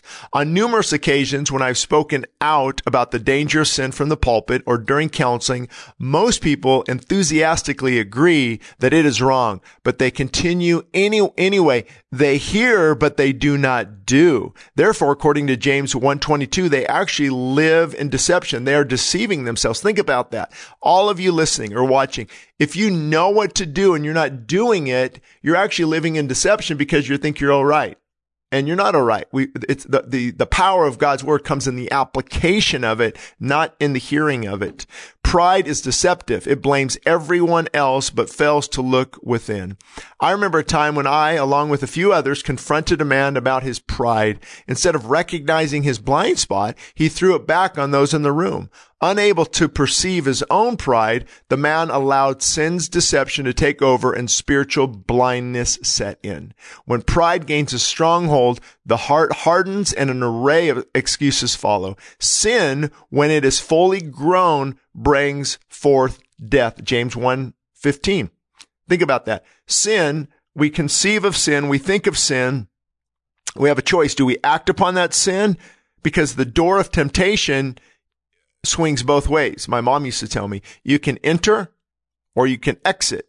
And so once sin is laid hold of and you cave into it, if you continue to nourish it and give it, give it, uh, uh, nutrients and, and act upon it and continue to fuel it and feed it, that sin, as it grows, will bring forth death in your life. Sometimes physical death, definitely spiritual death, mental uh, trials. I mean, it's just death is not necessarily um, dying physically, although it is. It's a, it's a it's a separation from God. A spiritual death is a separation from God because people die when they die. They don't die uh, eternally and their bodies are, are never uh, resurrected and they, they cease to exist, annihilation, they are separated from God. And so we can still experience spiritual death here as we, um, begin to hear, but do not apply. Repentance followed by obedience is crucial. This is the, the, the duo that stops sin dead in its tracks. Repentance and then I obey kills sin. It aborts sin right when it's conceived. Or later on, if you're, maybe you're listening to this and you've messed up, man, life is going in a really bad direction. I want you to know that if you're hearing this and are watching this, you're never too far out of God's scope of redemption while you still breathe breath here on earth. You're never that far out of God's reach for redemption or to get back in the center of his will. Shane, the consequences I'm, I'm in now, I'm in so deep. Yes. Turn though back to God, let him restore, let him rebuild, and there will be consequences. But see, now you've got God on your side. Let's say somebody confesses to adultery. Wow. What a biggie there. Someone confesses to an abortion. Somebody confesses, confesses to, um, robbery or stealing or manipulating or lying to his spouse and his kids. And now, or the wife is doing this and the wife is, and, and now they're just, there's this huge mess. But when you repent, and you get back in good graces with God, now God walks with you through the journey. He gives grace to the humble, but he resists the proud. So I would encourage you, no matter where you're at, turn back to God ASAP. Don't say, yeah, maybe next month. I've got to get some things in order first. I've got to, I'm enjoying my sin right now. No, no, no, no, no. Don't, don't, don't go and spend all your, your, your, your, your things on riotous living, prodigal son or daughter. Come home ASAP. Um, and here we go. I'm going to, I'm going to finish up here. Feelings often deceive, but obedience can be trusted. Another people, another, re- uh, another reason. For example, some people say, you know, Shane, I just don't feel convicted, even though you know when they're in sin, they're living with someone they shouldn't be living in. You know, Shane, I just don't feel convicted. I don't know what to tell you. Well, that's because you, your, your spirit is dull to the things of God. If you are a Christian, you've quenched and grieved the spirit of God. So of course you don't feel the fire of the spirit. You've, you've, you've, you've quenched him. Uh, and, and, and you start to justify things and you've lived away such a, a, long time, you live a lie. And yeah, of course you, you, you feel okay, but that's deception because obedience to God's word, that's the only thing that can be trusted. And then our feelings will eventually follow. You'll have feelings of joy and peace and contentment. It's a beautiful thing when repentance, repentance takes place.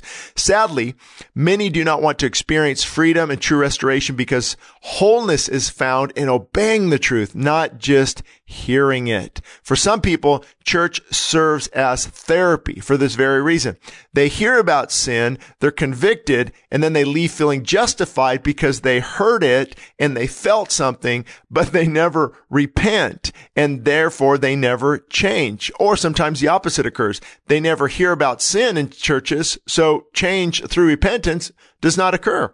Uh, how many churches right now in America are are you know let's say uh, you know mega churches, small churches, you know on a any given Sunday, millions and millions and millions of people who need to hear about repentance and the call to turn back to God and to confess their sin and to get out of that lifestyle are not being told that. They're being given encouraging messages and God loves you just the way you are and you're the head and not the tail and you're going to come out ahead and, and delay is not deny and seven steps to this breakthrough. And see, all of those things are good in context. We need to be encouraged that God uh, loves us and God's for us. And, but if that's all you tell someone and they, they, they feed off of encouragement only, void of conviction, they will never walk in the fullness that God wants them to, fullness. And what I mean by that is the full scope of his will,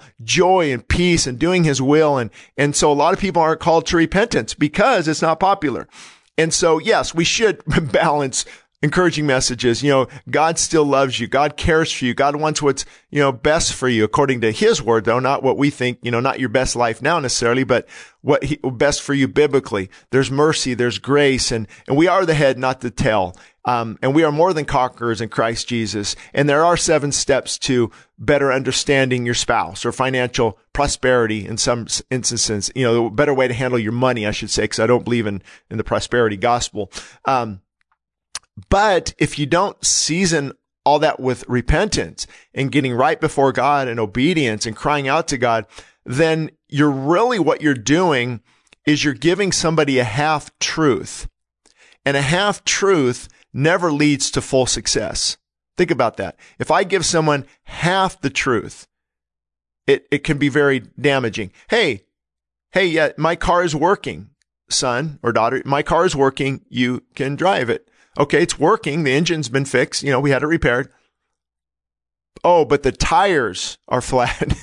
I'm not going to tell them about that. So see, that's a half truth doesn't do, actually it does some, it does a lot of harm because you go to church thinking everything's great. And how many people are led to utter destruction? Uh, hell, eternal damnation. How many, how many are led to that by by cowardly preachers, pastors, teachers who don't tell them the whole truth and they're going to have to be held responsible as well. And again, I'm not trying to put down people. If I was just, if God just left me up to Shane Idleman, I wasn't in his word, I wasn't worshiping, I wasn't trying to remain broken, repentant, as humble as much as possible and wanting God to speak through me, I would drift and I would want to tell people what they want to hear, not what they need to hear. But when pastors spend significant time in the prayer closet, significant time worshiping, significant time, uh, not only obeying God's word, but dissecting God's word, what what happens is because from all of that, now they are full of the Holy Spirit. They are full of what God wants to tell them, to tell people. And then the fullness of the Spirit comes out. And that's really how you see lives radically change because a sermon void of the Spirit is just a good talk. It really doesn't, you know, significantly change uh, people at a very deep level. Genuine faith is reflected in obedience to God and His Word. The fruit that follows is sincere humility, selfless love, true repent- repentance, and a disengagement from the things of the world. Did you catch that? The fruit that follows sincere humility, I'm sorry, the fruit that follows sincere repentance and obedience to God's word is humility and it's selfless love and it's true repentance and it's a disengagement from the things of the world. I don't enjoy the things of the world that oppose God. I, I want to fill my mind and heart with things that, that are honoring, God honoring. Um, if you're not doing that, and then there'll be, if you're, there, there's self-love, uh, there's loathing, there's pride, there's a lot of anger. Uh, it's just a mess when we are in disobedience to God's word. There's no joy. There's no fruit in our lives. It's like what I call the walking dead. They go to church now and then. They might thumb through the Bible, but they are dead spiritually because they need to repent. And the, I love the verse in Acts. Repent so that times of refreshing will come from the presence of the Lord. Now, obviously that was for unbelievers and they'll feel times of refreshing from the presence of the Lord. But that's also an incredible principle about revival, re, re, re, the refreshment of the Lord when you repent. And that can happen to believers. So many times when we repent, we get right with God. Man, the joy that follows is incredible. I, I, I never want to go without that. Does your life reflect these characteristics? Because both hearing and obeying the truth are equally important. Now, quick word of encouragement to those who have failed. If you feel discouraged, don't be. You can get back on track, like I just said earlier. Often you'll have two choices to fall backward or to fall forward. If you fall forward into forgiveness, in time, God's grace will heal and restore you. But it begins with humility. Humble yourself today and end the cycle of pride and defeat and disobedience. God can rebuild your life and open doors that you might not have even thought possible. Next section here, hidden in plain sight. Hidden in plain sight. This is a very important uh, a part of this book as well. Social media is filled filled with jealousy and envy. Self-indulgence is rampant in the church. Sexual sin has reached an epidemic and some churches are compromising the gospel in an attempt to reach the culture. Now, at least that's what they say. Well, we got to cave in on these areas to reach a culture. No, you don't. The power is The power of the gospel is maintaining the character and the integrity and dignity of the gospel and people see that difference. You don't change. And so people, you don't compromise the gospel to draw people in. You stand on the gospel and that draws people in.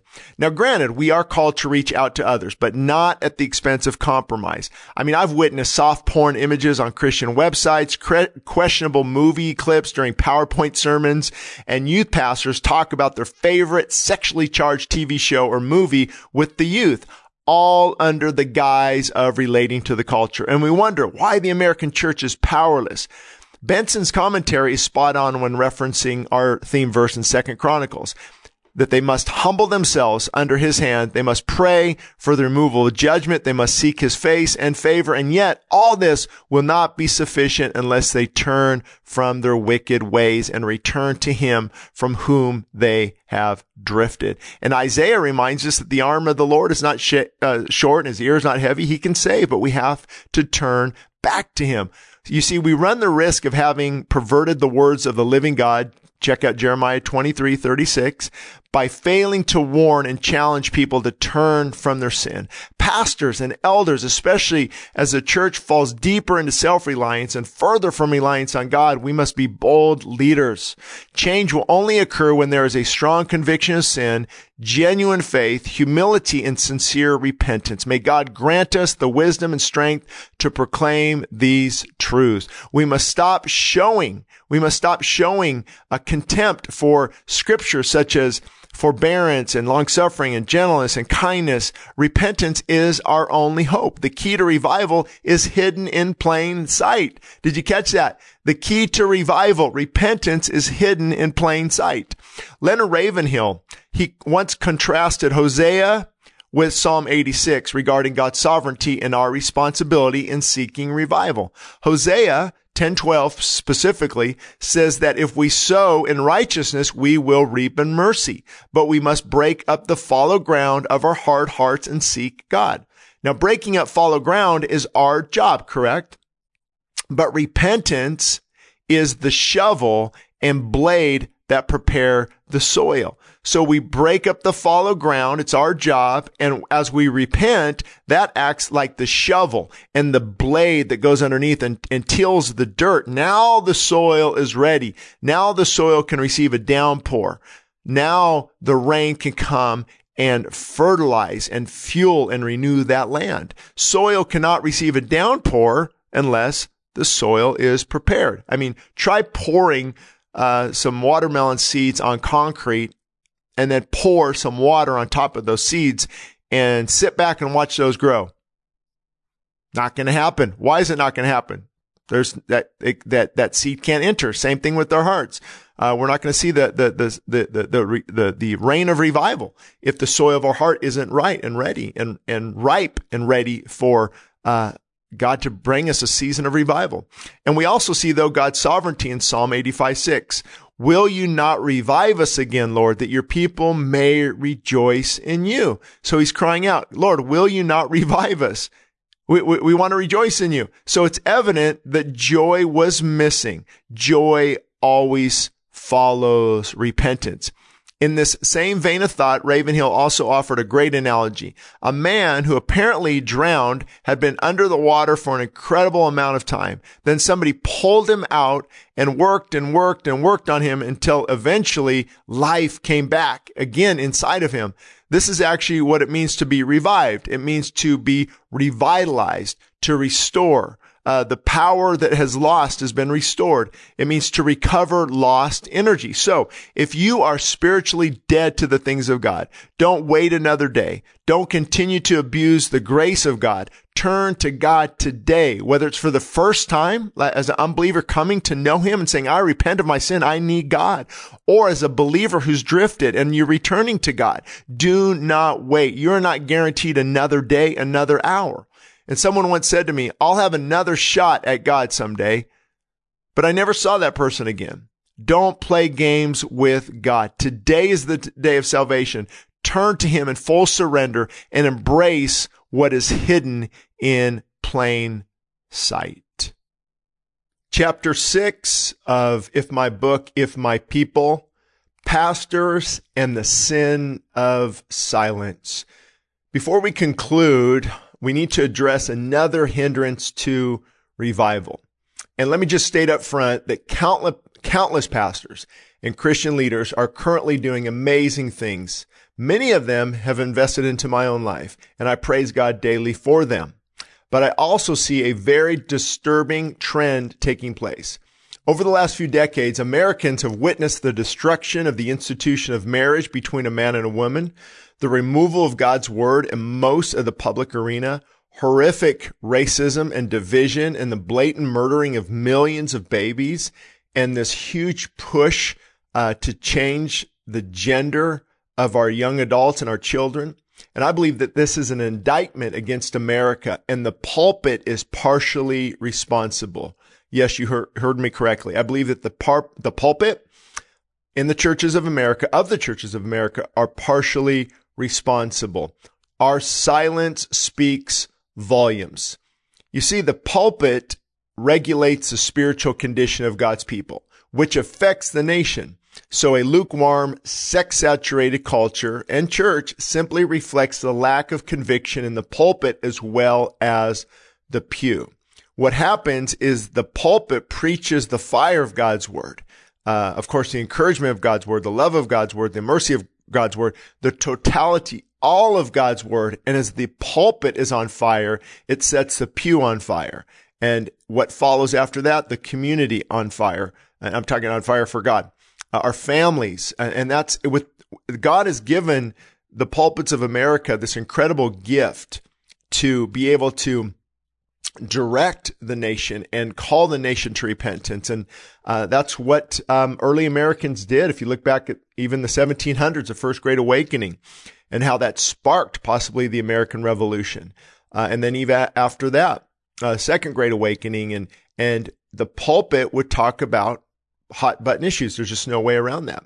Pastor Jim Garlow, in a conversation with me, recently said there are approximately 364,000 churches in America. 72% or 264,000 of them are liberal, meaning they really don't care about the Bible.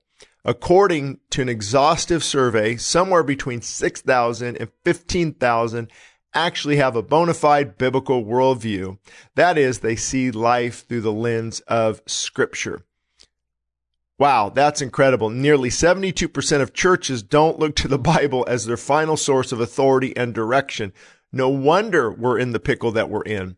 If you get, if you get 72% of the churches to basically remain silent or in many cases, worse yet, endorse ungodly agendas or by their silence, um, seem to endorse this ungodliness that is permeated our culture, then they are partially at fault. No wonder America is crumbling within.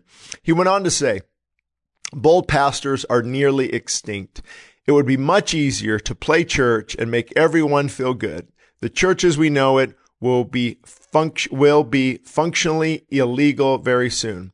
And with the recent uh, Supreme Court of the United States decisions, the First Amendment has died. And he's talking about around 2020, I believe.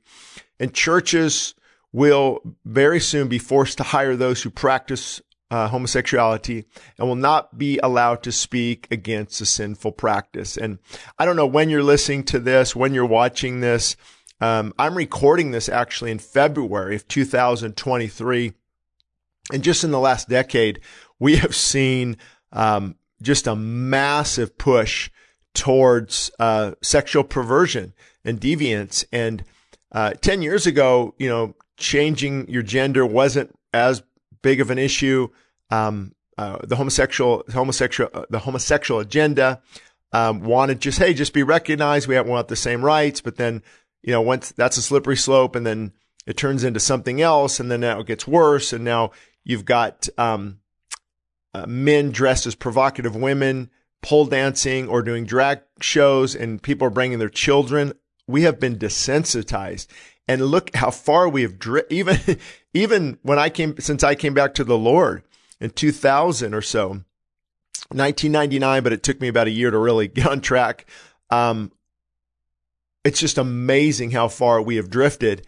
And I remember even back then, why are so few pastors talking about it? um, why why is there so much silence? And and uh, you know because silence does speak volumes. So this last chapter of the book, and if my people read this in case of national emergency, uh, you can get the ebook online. Of course, our church offers uh, free downloads of the ebook. Um, and we just want to get this message out there. So this chapter is not a rebuke per se. Uh, I'm not going to be naming pastors and, and, you know, pounding my fist. It's really a tear stained plea to return to God. The blood of unborn children and the effects of ungodly legislation are not just on the hands of the legislators or the judges, but also on the hands of capitulating preachers, those who remain silent. Society can ignore the, the, the slaughtering of children and they can mock the police. They can desecrate society and they can pillage and destroy. They can redefine marriage and they can support perversion and back ungodly movements. And pastors are not supposed to keep their mouth shut on these issues. Uh, I don't think so. We have to boldly say, Hey, here's what God God's word says. And we can love people. We love people that, that struggle in any type of sin. I tell this, we have people at our church who struggle with same sex attraction. We love them. It's not, we, you know, we all have a propensity to sin somewhere. The difference is this blazing, this, uh, this, this blatant in your face, you know, bow to this God that I worship. And if you don't, I'm going to silence you so much for tolerance. This is not about tolerance. It's about accept our view or else. Uh, we don't want to know what your view is and we don't want to know what the Bible says. So we need watchmen like never before. The irony of silent watchmen, the Bible calls pastors watchmen who are supposed to cry out and sound the alarm to awaken, to awaken a sleeping church, not sing it lullabies. The prophet Isaiah didn't mince words about lazy watchmen. He said that they are blind, they are ignorant, and they are dumb dogs who cannot bark meaning, meaning they cannot raise their voice to warn. They sleep and they lie down. They love to slumber. Just read Isaiah 56 today. At first glance, you may, you might think, wow, this wording, Isaiah, that's a little too strong. But backing away from speaking the truth in love is a serious offense against God. God says, Hey, here's my truth. Now, some pastors are going to be more like John the Baptist um, you know, a little bold, little, you know, little edgy, little rough around the edges. Others are going to be like John the Beloved, a little bit more meek and, and mild mannered and good bedside manners. And, but all of us, all of us have to speak the whole truth of God's word. Uh, just our, our character makeup or our, um, you know, how, how, how we were created and, and our emotional st- you know, our emotions, our emotional state, um, all of that uh, does not should not play a role in watering down the truth. The truth needs to come out in a way that God designed you. For some, it's going to be again Leonard Ravenhill. I think of. For others, it's going to be a a nice, more gentle shepherd. Um, and God calls us to speak the truth, especially especially on tough topics. Silence about sin is rebelling against the call of God. So I will challenge you if you're listening or watching this. Uh, we do have it on both formats. You can watch it uh, on on my Rumble channel if you're listening, and and send this to pastors. Uh, let them know, hey, this is a tear stained rebuke uh, I'm sorry, this is not a rebuke. It's a tear stained plea from someone who has struggled in the past with wanting to be liked by everyone, by wanting just to be a motivational speaker, but understanding that the more time we spend with God, the bolder we become on these issues. Um, and so if a pastor's sermon, you know, doesn't upset the world from time to time, I have to seriously question their calling. Is their calling really from God? few spirit filled preachers are left. And when one raises up or, or is raised up, I should say, or they rise, they are quickly labeled as right wing, extreme, or narrow minded, judgmental, Pharisee. And the so-called evangelical church is on the verge of total capitulate, total capitulation, especially on the cusp of the Supreme Court's recent decision. And this was again a couple years ago when it seems that they were um, allowing more and more um, opportunity to redefine God's uh, perfect um, picture of marriage. And what I call and what others call this these woke Christians, um, they are not woke to the things of God. Uh, they are um, asleep to the things of God, and they actually need to wake up. And they often do more harm than good by hashtagging and promoting false narratives and things that are unbiblical and saying things that, you know, really challenge conservative Christianity. And there's a lot of pride in that, uh, very arrogant. And so you might think, you know, a nice, soft, liberal pastor, man, so humble. Actually, they're, they're not. They're very arrogant inside. And so, yes, conservative, uh, you know, fundamentalists, you know, they can be arrogant as well. Arrogance comes up in all of us. I'm, I'm going to be working on pride until the day I die. So pray for me. But there's a difference between repenting from it and working on it than blatantly hiding behind this false sense of humility. And especially right now, we need to uh, unite against racism, for example, uh, and call it out when warranted. But our capitulation to ungodly groups has led to cowardliness. We don't want to offend them uh, because that won't look good. Well, no, we, we, we don't want to offend God and let God's word speak for itself. And I'll just tell you, God's word says it. I've seen it. You're not going to please everyone by telling the truth. As a matter of fact, you're not supposed to please everyone. As another indication, the fact that upsets tells you you're on the right track. The world does not like the message of the cross. They do not like the message of obedience to God or fearing God. Uh, in trying to correct uh, the sin of racism, for example, the pendulum has swung in a dangerous direction. You know, now it's um, again 2023 February when I'm recording this. Um, so many people apologizing for being white. You know, it's the problem of the white person. Uh, the white people did this. See, that's just, that's actually re- reverse racism, or I should say racism uh, on the other end. They're saying you're racist, but really by saying these things, it reveals their racism. So we have to call it out and, uh, we don't have a skin problem. We have a sin problem. Doesn't matter if skin is white or black or brown in the middle or more of a, a brown tint or, I mean, it, it pigmentation has nothing to do with it. It is a sin problem. The sin of racist, race, racism comes from a rebellious, angry heart that doesn't know God. And there, so there's only one fix to this, the gospel of Jesus Christ. So pastors much must preach about sin, repentance, and forgiveness. A person can only truly change by turning to Christ. The irony is that many pastors avoid talking about foundational truths of the Bible that lead to real heart change. Think about the irony of this for a minute. You know, in my area here, a pastor, I think he, he left now, but had a big church and it shrunk down. Uh, he apologized for being white and he got really behind all these ungodly, uh, uh, um, movements and, and condemning I mean, white people kind of, even though he was white. Um, the irony is if he would just preached the, the totality of God's word, hey, uh, repentance, the blood of Christ cleanses us, the judgment of God, turn to God and, and be filled with the Spirit. If you preach these truths of God's word, it, yeah, it will upset some. There's no way around that. But to those whose hearts it penetrates, and they change, you see the shackles of oppression, the shackles of racism, the shackles of depravity falling off and then being filled with love and joy and peace and contentment and gentleness. So they think just by giving a good discourse, it's not even a sermon, and really chiding certain people, they're going to see change. Are you kidding me?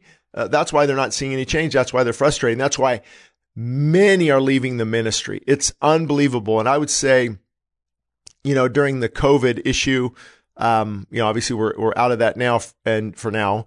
Um, I mean, the, just the pastors that I know who are barely holding on, maybe got second jobs, uh, or getting a different job, close their church. Um, it, it's, it's pretty sad, but in all cases that I'm aware of, again, I know there's exceptions, but they didn't preach the whole counsel of God's word. God was not their anchor. They weren't spending time in his word, broken, humble, fasting, praying, and being filled with the Spirit. Then from that filling of the Spirit, that's your foundation on which to build ministry. Without that, you're going to quit because that's, you're doing it in your own, uh, your own, um, natural, uh, abilities, and that that never works when it comes to ministry.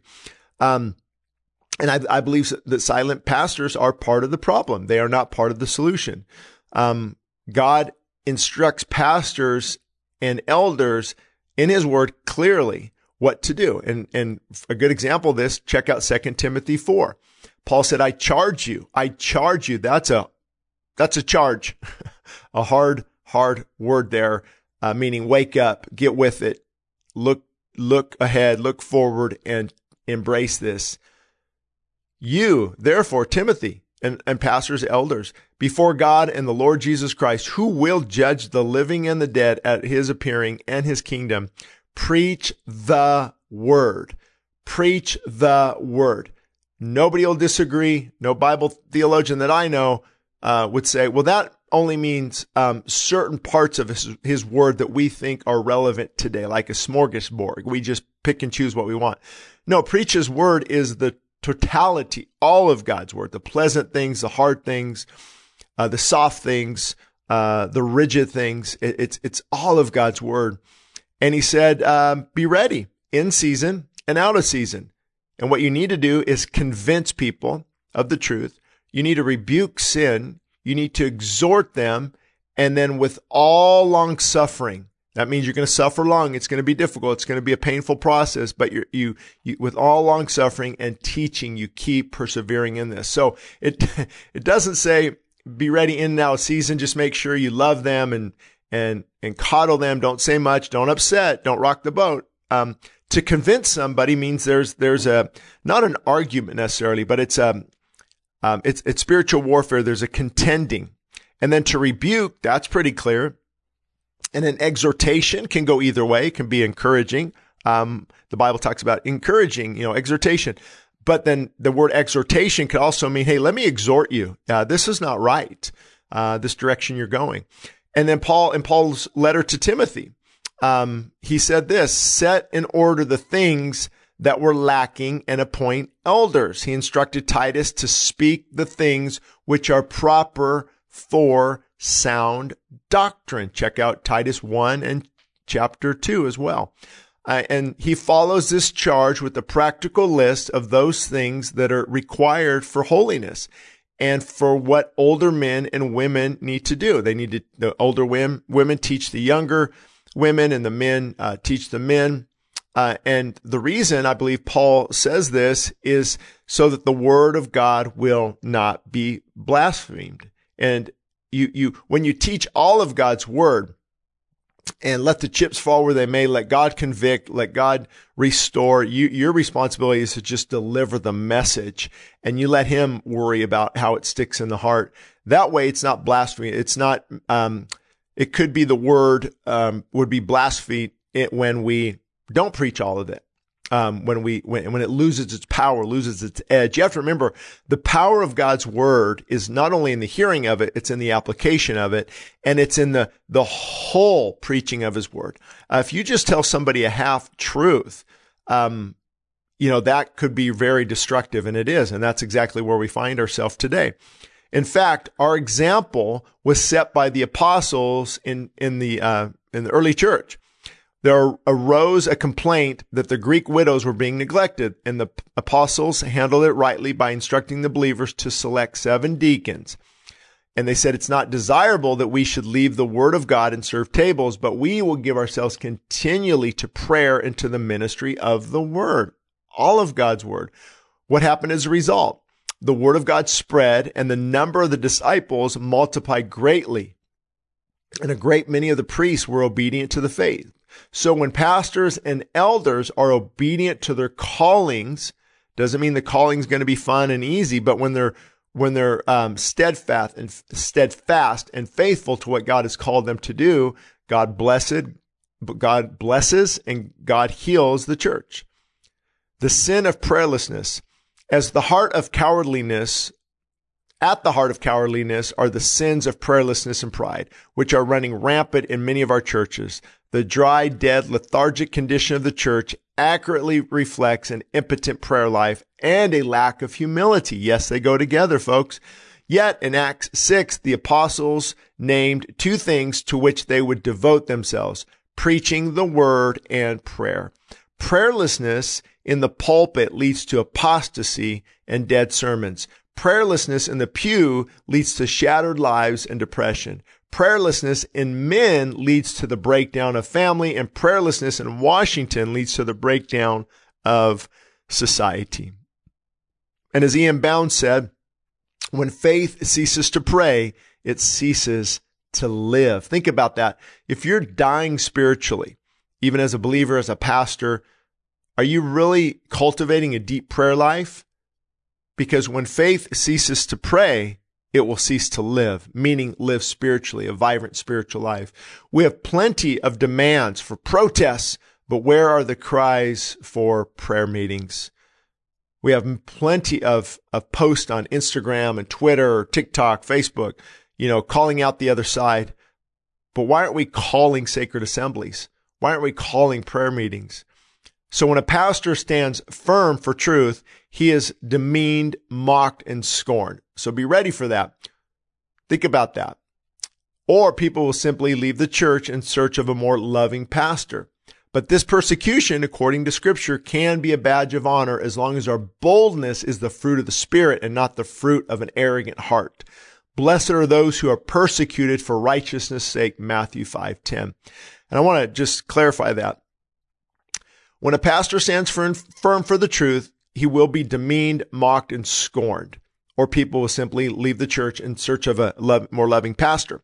But be encouraged. Those who are hungry for the truth and know when the Spirit of God is speaking and know when the Spirit of God is not, they will flock to hear that person because hungry people desire good, healthy food from God's word, spiritual food. And this type of persecution from the world or carnal Christians or Pharisee, Christians, um, it, it, it, the scripture says this is a badge of honor. Uh, because if you are persecuted for righteousness sake, you know, you are blessed because you are doing what God calls you to do. However, I've seen a lot of arrogant mean spirited pastors use this verse. Oh, I'm just being persecuted, brother.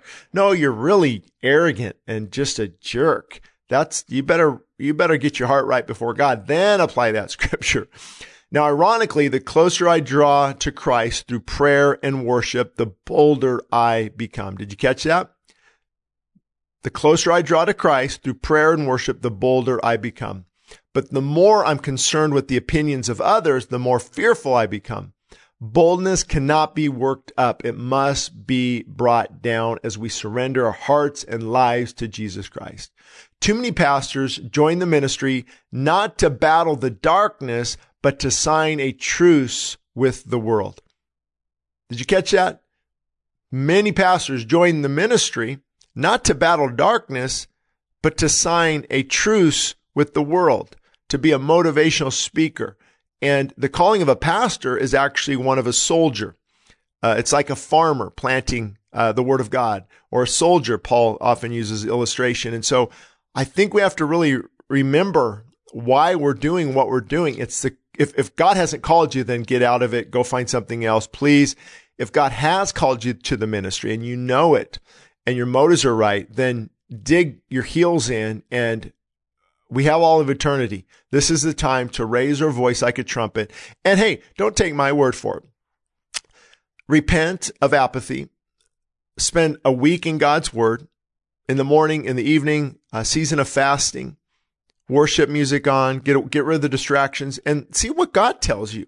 I guarantee you he's not going to tell you to be silent unless you're an arrogant pastor. I guarantee he's not going to tell you, you know, just, just become more passive than you already are, you know, you're going to light the fire of God in your heart. And that's really what, what you're seeing. Let me drop this huge bomb if I haven't already. What you're seeing in the pulpits of America simply reflects the spiritual condition of America's pastors. What they put in is what they're getting out. So you're, it's crystal clear to me, they're not spending time in God's word. They're not trying to find some hours every morning to seek him and to humble themselves and to be filled with the spirit. And as a result, the outcome is what we're seeing. That's why many, many, even now, a lot of these mainly, you know, well-known pastors out there, um, broad ministry, you know, they're not, they're not really speaking out. If you think about it, they're not really speaking out on these controversial topics. They're trying to, you know, they're not going to wade their feet into the waters here. They're going to stand on the outside and just not really offend anybody. The problem is spiritual, spirit-filled believers are starving for the truth of God's word. And uh, the world is desperately looking for it, and their silence uh, speaks volumes, and their silence could be damning at some point. Pulpits aflame with righteousness, a quote often attributed to Alex de Tocqueville. He was a Frenchman who authored Democracy in America uh, around the early 1800s. This quote helps to identify how far we have drifted. Check this out. This is amazing. I love this quote. He said this, it was not until I went to the churches of America and heard her pulpits aflame with righteousness did I understand the secret of her success. America is great because she is good. And if America ceases to be good, America will cease to be great. Pastors, we are not just cheerleaders. We are game changers. We are called to stir and to convict so that change takes place. Granted, there are many wonderful pastors and churches. I, I, said that earlier, and I appreciate their ministry. But as a whole, the church has drifted off course. Many have lost the compass of truth, but there is hope if we look in the right direction. Zechariah 1 3. Therefore, say to them, thus declares the Lord of hosts, return to me, says the Lord, and I will return to you. Boy, that's a promise you can take to the bank a life changing promise for pastors. Return to him and he will return to you. Think about this for a minute. Could it be that the silence of many pastors is preventing a mighty move of God's Spirit? I would say absolutely, because revival, spiritual awakenings often come in after seasons of prayer, yes, and fasting, yes, but also when the pulpits are aflame with righteousness, when the pastors are on fire, it's like they're, they're calling down the fire of God in a good way, not judgment, in a good way. They're calling down the fire of God. So a dead pulpit is not going to begot or birth forth a spiritual revival. It, it just, you, you, I've never seen that in all of church history or in reading about revivals. I mean, look at Peter. He was on fire for God. He said, you stiff necked, you put Christ on the cross, repent. Boom, 3,000 come to, to know the Lord. You know, today's pastor might say, Hey guys, don't worry about it. You didn't know what you were doing. You know, as children, uh, you had a hard, hard life and, and, uh, you know, you just need to connect with your inner man and we need to not be so judgmental. And then the 3,000 would have left empty and still rejecting God. It's that, it's that fire of the Spirit that must be preached again. But right now, um, and again, I don't mean to, I'm not trying to paint all pastors in a bad light. What I'm trying to do is awaken, uh, sleeping churches. I'm trying to get them to really think. Um, you might not like me, but you cannot ignore what God's word says about this area. Many of, many of the activities at church, for example, are good and they have their place. But when programs and going on in, goings on in the ministry get in the way of a pastor's true calling, we need to rethink our priorities, possibly even, um, shut down those things that are draining our time. A passionate plea to pastors. True preaching True preaching comes when the wellspring of what God has deposited into your life is deposited into the hearts of others. But you can't give what you don't have. Dead pastors have dead churches and cowardly pastors have passive churches. George Whitefield, who many say sparked the first great awakening, wrote this in his journal while on a preaching tour of America. I'm persuaded that the, gener- the, the general sense of preachers talk of an unknown and unfelt Christ. Boy, we could say that today. The reason why congregations have been so dead is because they have dead men preaching to them. George Whitefield, 1700 guys. See, I'm telling you, God doesn't need church buildings, marketing or hype or promotion. He needs men filled with the Spirit of God. Micah 3 8. But I truly well, actually, Mike, I believe, is declaring this in uh, chapter 3, verse 8. But truly, I am full of power by the Spirit of the Lord. and of justice and might to declare to Jacob his transgressions and to Israel his sins. I pose a challenge to America's pulpits. Mike is not saying this. I'm saying this. Where are the Isaiahs and the Jeremiahs calling the nation to repentance? Where are the Peters and the Pauls who spoke with such authority that martyrdom didn't even silence them? Where are the Wycliffes and, and the others who stood so unyielding for the truth? Where are the William Tyndales and the John Husses willing to be burned at the stake for declaring the truth? Where are the Luthers who refused to back down from his faith? And he said, here I stand. I can do no other. Where are the John Calvins who are shaping the religious thought of our Western culture? Where are the John Knoxes who cried, give me Scotland for the cause of Christ or I shall die? Where are the Whitefields who are shaking continents, where the modern day Howell Harrises, the Daniel Rowlands and the Griffith Jones who are preaching with passion and ushering in revival like they did in Wales in the 1700s. And I ask again, where are they? Where are the John Wesleys saying, give me 100 preachers who fear nothing but sin and desire nothing but God and we will shake the gates of hell? Where are the David Brainerds who are spending so much time in prayer that it, that it convicted even the great Jonathan Edwards. Where are the Robert Murray McCheyne's who caused people to weep even before he preached a word? Where are the Spurgeons speaking and preaching with such authority as to move queens and nobility to tears? Where are the D.L. Moody's who are bringing America to her knees? Where are the Evan Roberts who preached so powerfully against sin that people cried out, no more, Lord Jesus, or I will die? Where are the Puritans like Richard Baxter who said with such humility, I speak as a dying man to dying men. So where are these people with uncompromising power and authority in the pulpits today? The one thing that all of these great men had is the one thing that many of us today are lacking. Authority and power of the Holy Spirit. They were men of extraordinary prayer, brokenness, and humility. Men filled and clothed with, clothed with power from on high. Men who do the most for God are always men of prayer. Calvin Miller wisely said, preaching in one sense merely discharges the firearm that God has loaded in the silent place. And Martyn Lloyd-Jones stated, preaching is theology coming through a man who is on fire. Are you on fire for God? To affect the pew, it first must begin in the pulpit. Let me offer a couple um, resources for you as I conclude this resource or this book. Fasting for a Miracle, Elmer Towns.